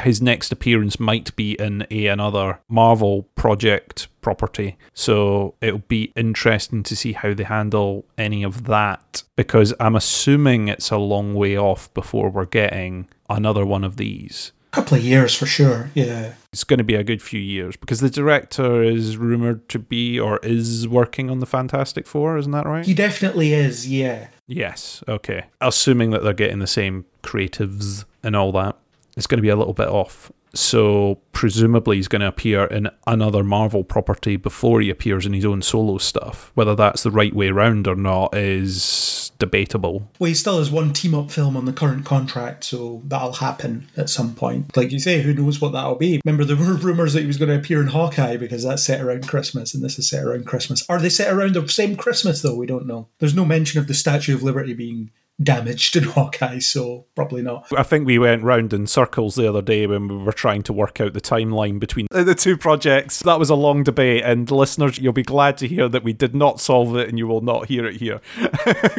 I'm sure there's an official timeline somewhere that Marvel maintains, so it'll, it'll become clear at some point. Yeah, it's in the TVA. That's where it is. Where were the TVA? They should be all over this. There's three Spider Men here. The the universe is coming apart. What's going on here? Let's fix this. So, Spider Man next, we don't know.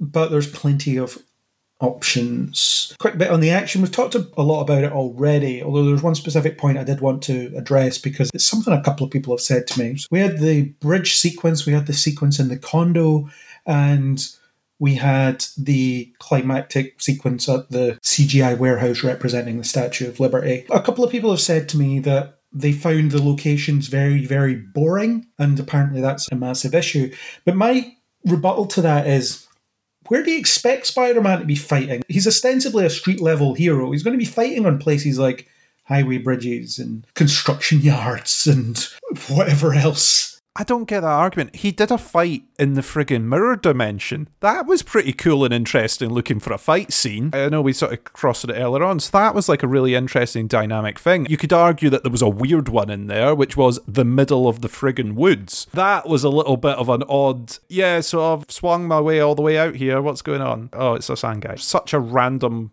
place. If it had been a substation or something I'd understood, but that was like a random fight in the woods. The Statue Liberty one, it was a scaffolding set thing, so okay, I guess. When folks say, oh, it should be somewhere more exciting, it's like, okay, but where? Where are you expecting it to be? What set would you like to throw him on? I get it. Last time he was doing the Europe tour and he was going about London landmarks and was it Venice that he was in as well? Venice that he was swinging about. Yeah. Oh, it's, it's more cool and more interesting, more globetrotty. It's like, yeah, but that's not, and I think I said this on that podcast as well, that's not really what Spider Man does. It's the local friendly neighborhood Spider Man who's swinging about New York. So it's New York skyscrapers and dark alleys and warehouse units and creepy looking abandoned shops and stuff like that that he's fighting in a lot of the time. And then the scenes get more interesting where he's higher up and you can see the New York skyline. That's how all the Spider Man stuff works. In the past, for example, Electro in Times Square, uh, the Amazing Spider Man movies,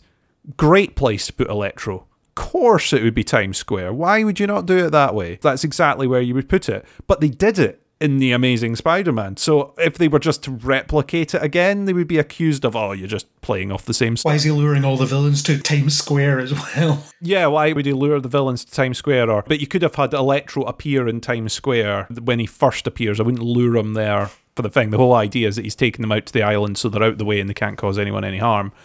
So he wouldn't do that in the film, but you could have had him appear there and there would have been an excuse for it. But then it's, yeah, that was visually good the first time round. So how are you going to jazz it up for this? And you're just going to be accused of doing the same scene again or the same setting again by the same people who are accusing you of having boring staging. I don't quite get it. I think if they make the fight and everything engaging enough, then I don't really mind. And there's other films that are doing really interesting takes, stuff like the bus fight from Shang-Chi, for example, that we raved about on that podcast. They are going out and they are doing different stuff in other films. And again, remember this is being shot during pandemic, during lockdown rules, during cross-contamination rules, where building sets and doing certain things was restricted. So um, very forgiving considering everything that they put on screen was brilliant, really. It's that same motorway junction that gets used all the time or highway junction that gets used all the time in those, like the Doc Ock fight, for example. I'm trying to remember, there's one is it on the outskirts of LA? But it's basically that they started building a highway and then ran out of money. So there's like this section that they can always use for movies because it's never driven on. It's a bit like there's a bridge to nowhere in the middle of Glasgow, which is very similar. It's this bridge over the M8 that just ends because they didn't finish it. it's a street, it's a road, it's a six lane highway that you can close off, you can film on looks like a proper highway because it is, and causes no traffic congestion or problems with permits. So it gets used all the time. And that is why people sometimes go, oh, always looks the same because they're using, yeah, using the same stretch of road. Yeah. I think I would have liked the climactic sequence to take place during the day, though, rather than at night, because I really wanted to get a good look at the Spider Man suits and the villains and what have you. The fact that it was at night sometimes made it a little bit too hard to follow. It wasn't impossible to follow, but it would have been nice to have it during the day maybe that would have enhanced people's thoughts about it. I would agree that certain parts of it, I lost track of which Spider Man was doing what and who was there, apart from like when they would dub the voices in and you'd be like, oh, right, okay, it's that one, and he's, he's going up to that one. And it was, you know, I would kind of lose track occasionally. I'm going to guess at the excuse and the reason for it being nighttime is the CG is easier to hide in the dark. that is probably why. Because, like you're saying, oh, I want to have a proper good look at the suit and everything in the light. Yeah, that means he's got to fight the lizard, and they're all wearing CGI costumes in the light. It's gonna look nasty. The sun was coming up at the end when he was fighting Osborn on the shield, and that was really cool. That looked great, and I like how he was just pummeling Osborn because he just wanted to kill him. And we've already talked about the moment he realizes he shouldn't do that. He needs to be better. That it's what we do moment. But yeah, that was great. I think it's something we could say about a lot of blockbusters. Yeah, can we just have some action during the day, please, or at least in better lighting? Because unless you are in an IMAX screen, you're going to struggle to see what's going on some of the time. I think the climax of this is guilty of that. I still loved it. I still think it looked great, and it was great seeing the three Spider-Men, especially that shot where they all land sequentially. I think that looked great. And it pauses for a beat so you can see all three of them just ready to go. I suppose they do it in the dark so that Electro's particle effects can shine a bit brighter. Maybe that's what it is. Yeah, it's more difficult to do that in the daylight. It is a bit of hiding CG, hiding things that they need to do in the background, rendering water, all that sort of stuff that they've got to do if they're doing it in the light as opposed to in a warehouse unit somewhere or multiple warehouse units in multiple places potentially as well and trying to hide all that. So I completely understand it. And again, the visual effects people and everything like that are all working from home or working from limited locations as well. So it's another element in there where they go, right, we're going to make it easier and do it this way. I didn't mind it. I think I was engaged in everything that was going on on the screen, so the locations that were behind them, I didn't mind as much. It doesn't bother me because I'm thinking Spider Man fighting in this location makes sense to me. If he was in some big, lavish, otherworldly location, but what's he doing here? Why is he here? Both of us watch the CW shows, which all appear to happen in the same warehouse all the time. So we're used to it. Maybe we've just become accustomed to it. If they take it out of the warehouse, I'm sitting there going, hang on, no, this isn't right. This isn't how you do this fight. Get back to the warehouse. I don't like this. Go back to the warehouse, the dark alley, and that one dockyard you use. Go, go, do it. Where's that one street you have that represents the whole city? Where is it? yeah, that one street. Go back there. You're using this from a different angle. No, no, no, that's unacceptable to me. But there you go. Anybody that thought the locations are boring or were wondering what we thought of the fact that some people think the locations are boring, there we go. That's what we think of it. Consider the matter closed. Yeah, that's it. No more to be said on it. So let's finish off on the post credit scene that contains Tom Hardy's Venom. I don't think we've got much else to say about the overall film, but the post credit scene bafflingly has Tom Hardy's Venom, who is in the MCU and is just sitting getting wasted while hearing about what's going on in this universe. And he's just baffled by everything he sees or everything he hears about. It's actually a very good scene. It's very funny. And I had a thought about it from a metatextual level. So, Venom 2, spoilers for Venom 2, or Venom Let There Be Carnage. The post credit scene there has Eddie Brock and Venom, played by Tom Hardy, transplanted into the MCU. They see Spider Man on a TV screen, and Venom has a glimmer of recognition for some reason.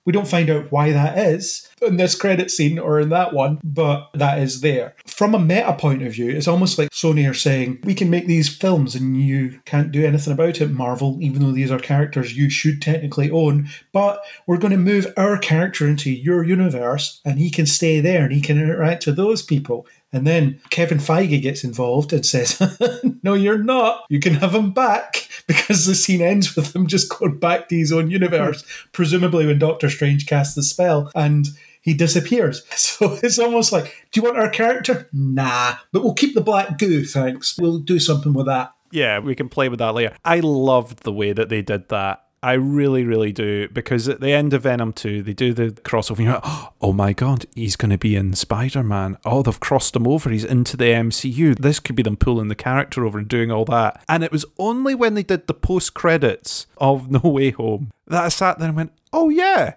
he got pulled over. he got taken Why though? over. I forgot he got there. And it just turns out that he's been sitting there getting caught up with a bartender, telling him all the stuff that, oh, you've got all these heroes over here and you've got all this going on. And there's a guy that did that and he took out half the. That's incredible. And what, just people just disappeared where they were in front of me? And then he disappears. I love that. Without that. paying his tab. Without paying his tab. If I was the bartender, I would be worried that the snap had just happened again. You've been in a world where half the population's disappeared, and this one guy, the only guy in your bar, 50% of you has just left. I'd be calling up all my relatives on the spot to make sure that everyone was there. I would have played that a bit more in it, maybe. But I thought that was a great play by them because they get all the speculation. You were talking earlier on about marketing and stuff. You get all the speculation of, oh, Venom's over there now, and all that news and all that stuff at the back end of Venom. And it turns out, nope, he's just here so that we can do a gag and send him back again. Made me laugh a lot. Well, apparently Venom was supposed to be involved in the end action sequence at some point in the film's development. It just didn't happen. Maybe pandemic scheduling meant that they couldn't have Tom Hardy kicking about or what have you. I don't know what the reasoning would be, but that was reportedly it. But that wouldn't really make any sense. It would make more sense for Topher Grace's Venom to turn up because of the connection to Peter Parker. He doesn't, obviously. I don't know how you'd fix him because he was already an arsehole, so how would you fix that? Sure, you can separate him from the symbiote, but he's still a bad person. Yeah, you would need to have Eddie Brock getting pulled over there, not understanding what's going on, thinking it's been done to him. Venom having some sort of vengeance thing against Spider Man for whatever multiversy reasons that Venom has a vengeance against Spider Man, and then it being kind of resolved in a team up by then. But again, I think it would just be too much because you've got to try and do justice to all these characters. And as we've said already, they didn't do justice to all the villains because some of them were just there to fill out numbers. And considering it's doing so well and is so popular, I don't think you would want Venom to be one of those. You wouldn't want a, oh yeah, we've just thrown him in for the numbers. So using him as a post credits joke kind of is more fitting in this case than not doing justice in the main film. So I'm glad they did what they did. I mean, we've already discussed how they don't have space for other villains in here or random extra villains. So I think they would have struggled to justify it. I think the way we've described everything else that we would like in this film. So not only have we created a new film at the beginning, so that's an entire film that we've created at the beginning. I think we're almost stretching this one film into two films. So that would be three films that we've commissioned. and we've already worked on the sequel. So we're up to four films that we're making. So we'd be very expensive for some. we maybe wouldn't make them all the money, but we'd be very expensive because we're putting everything out there. But we'd enjoy it, and that's all that matters. It would either be one film of Snyder proportions or it would be four films. Instead, we have a podcast of Snyder proportions. Yeah, we do it in this form uh, instead. I am surprised they would allow an offshoot of the Venom symbiote to remain in the MCU because it runs the risk of what if they make a better Venom than ours?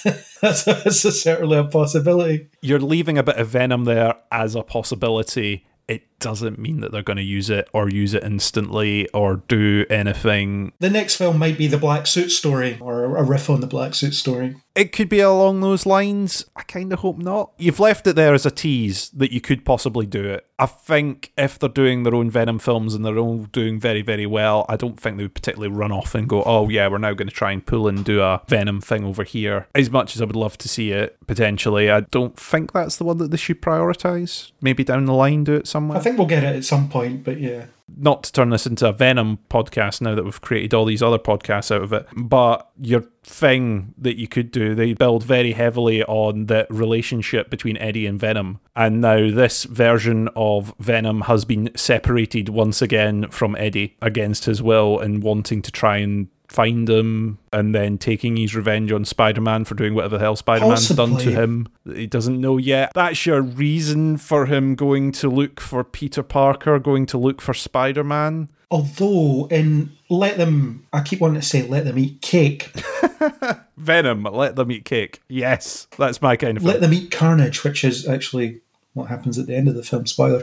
But in Let There Be Carnage, when Venom reproduced, it created a different symbiote entirely. So I don't see it creating just another Venom or the same Venom but in another universe kind of thing. Surely it's just a new symbiote. Well, see, I just thought that a glob of Venom would remember what Venom remembers. But that's what Carnage was. It was it was a piece of him that separated and then became its own thing, remember? So that's how the symbiotes reproduce essentially by mitosis. They separate. See, I didn't think of it as a child, I thought of it as a thing, but yeah, that makes sense. It's an offspring rather than a child. I don't know what the best real world analogy for it is, but certainly I'm not even drawing on comic knowledge here. In the film, when Cletus Kasady bites Eddie's finger, and gets a bit of the symbiote as a result. That piece of the symbiote grows into a new life form, a new symbiote. No, you're right. So unless this one's like, yeah, I'll just call myself Venom 2, it's fine.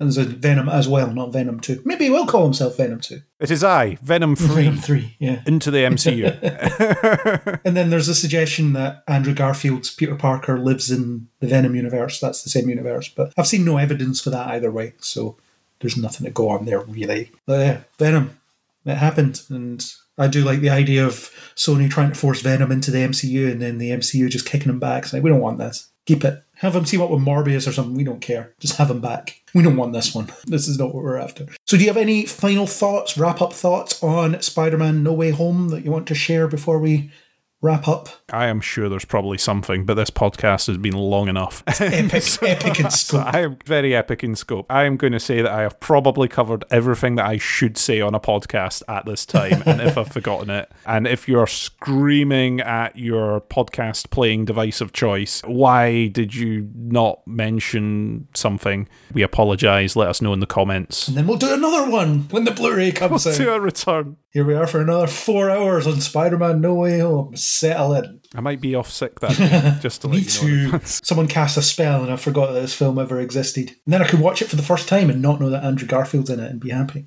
That's the answer to the spoiler question, isn't it? Erase my memory before going in, Before you go into every film, someone uh, raises your memory of the film. or erases my memory of the marketing.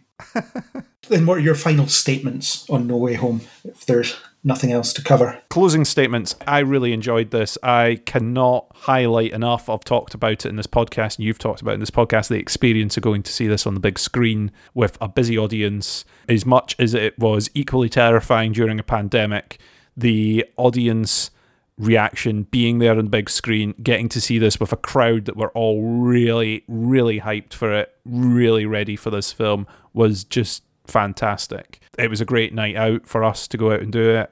And I came away with a right buzz after this film. Yes, it has its flaws. Yes, it has its many bits that you can knit and pick. Which we did. Which we did extensively. But overall, it's just such a fun film. It's a really fitting Spider Man film. And I just forward to seeing where they go with it next. Yeah. The last bit I wanted to crowbar in, we did talk a bit about Willem Dafoe before, but I really wanted to highlight the performance before the condo fight and around that as well, where he transitions to the meek Norman Osborn persona and then when the goblin persona asserts itself again, you get that scene where Peter Spider sense goes off and he's wandering around, wondering where it is and what's triggering it, and then he fires the webbing and sticks his hand to the wall or sticks his hand to something. It was a really great moment. Willem Dafoe's duality to that performance. I think there might be issues with essentially his schizophrenia gets cured, which is weird because the suggestion is that the goblin serum just brought out something that was already there under the surface rather than it being something to be killed off or defeated. But again, we don't have enough information as to the extent of his psychosis to go into that. And the goblin persona is just this destructive force that needed to be rid. But I love the way that he shifted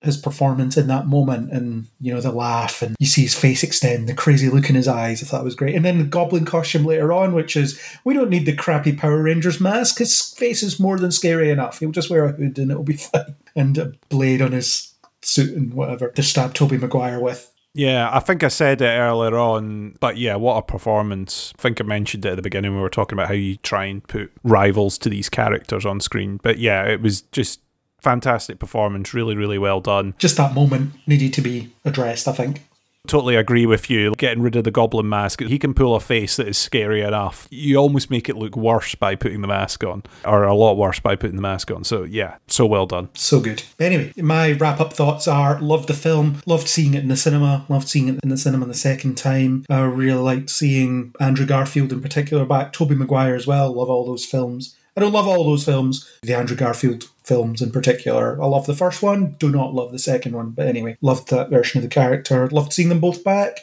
and want to see them again. Let's hope we get them again at some point in some capacity. Money talks, so you never know. Really good film.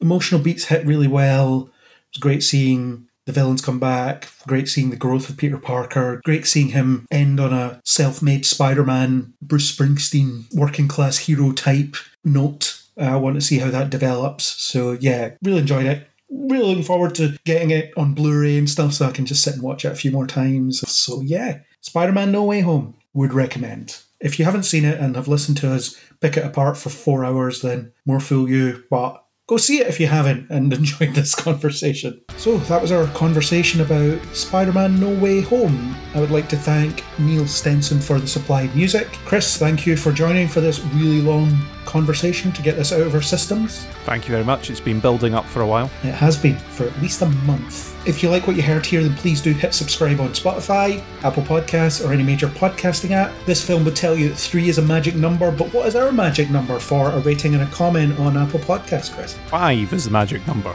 Five is a magic number, which is not the song, but it is our magic number. Please leave us a rating and a comment. If you want to talk about Spider Man or anything else, then you can get us on Facebook and Twitter under Kneel Before Blog or leave a comment under kneelbeforeblog.co.uk. But we hope you join us next time on Kneel Before Pod.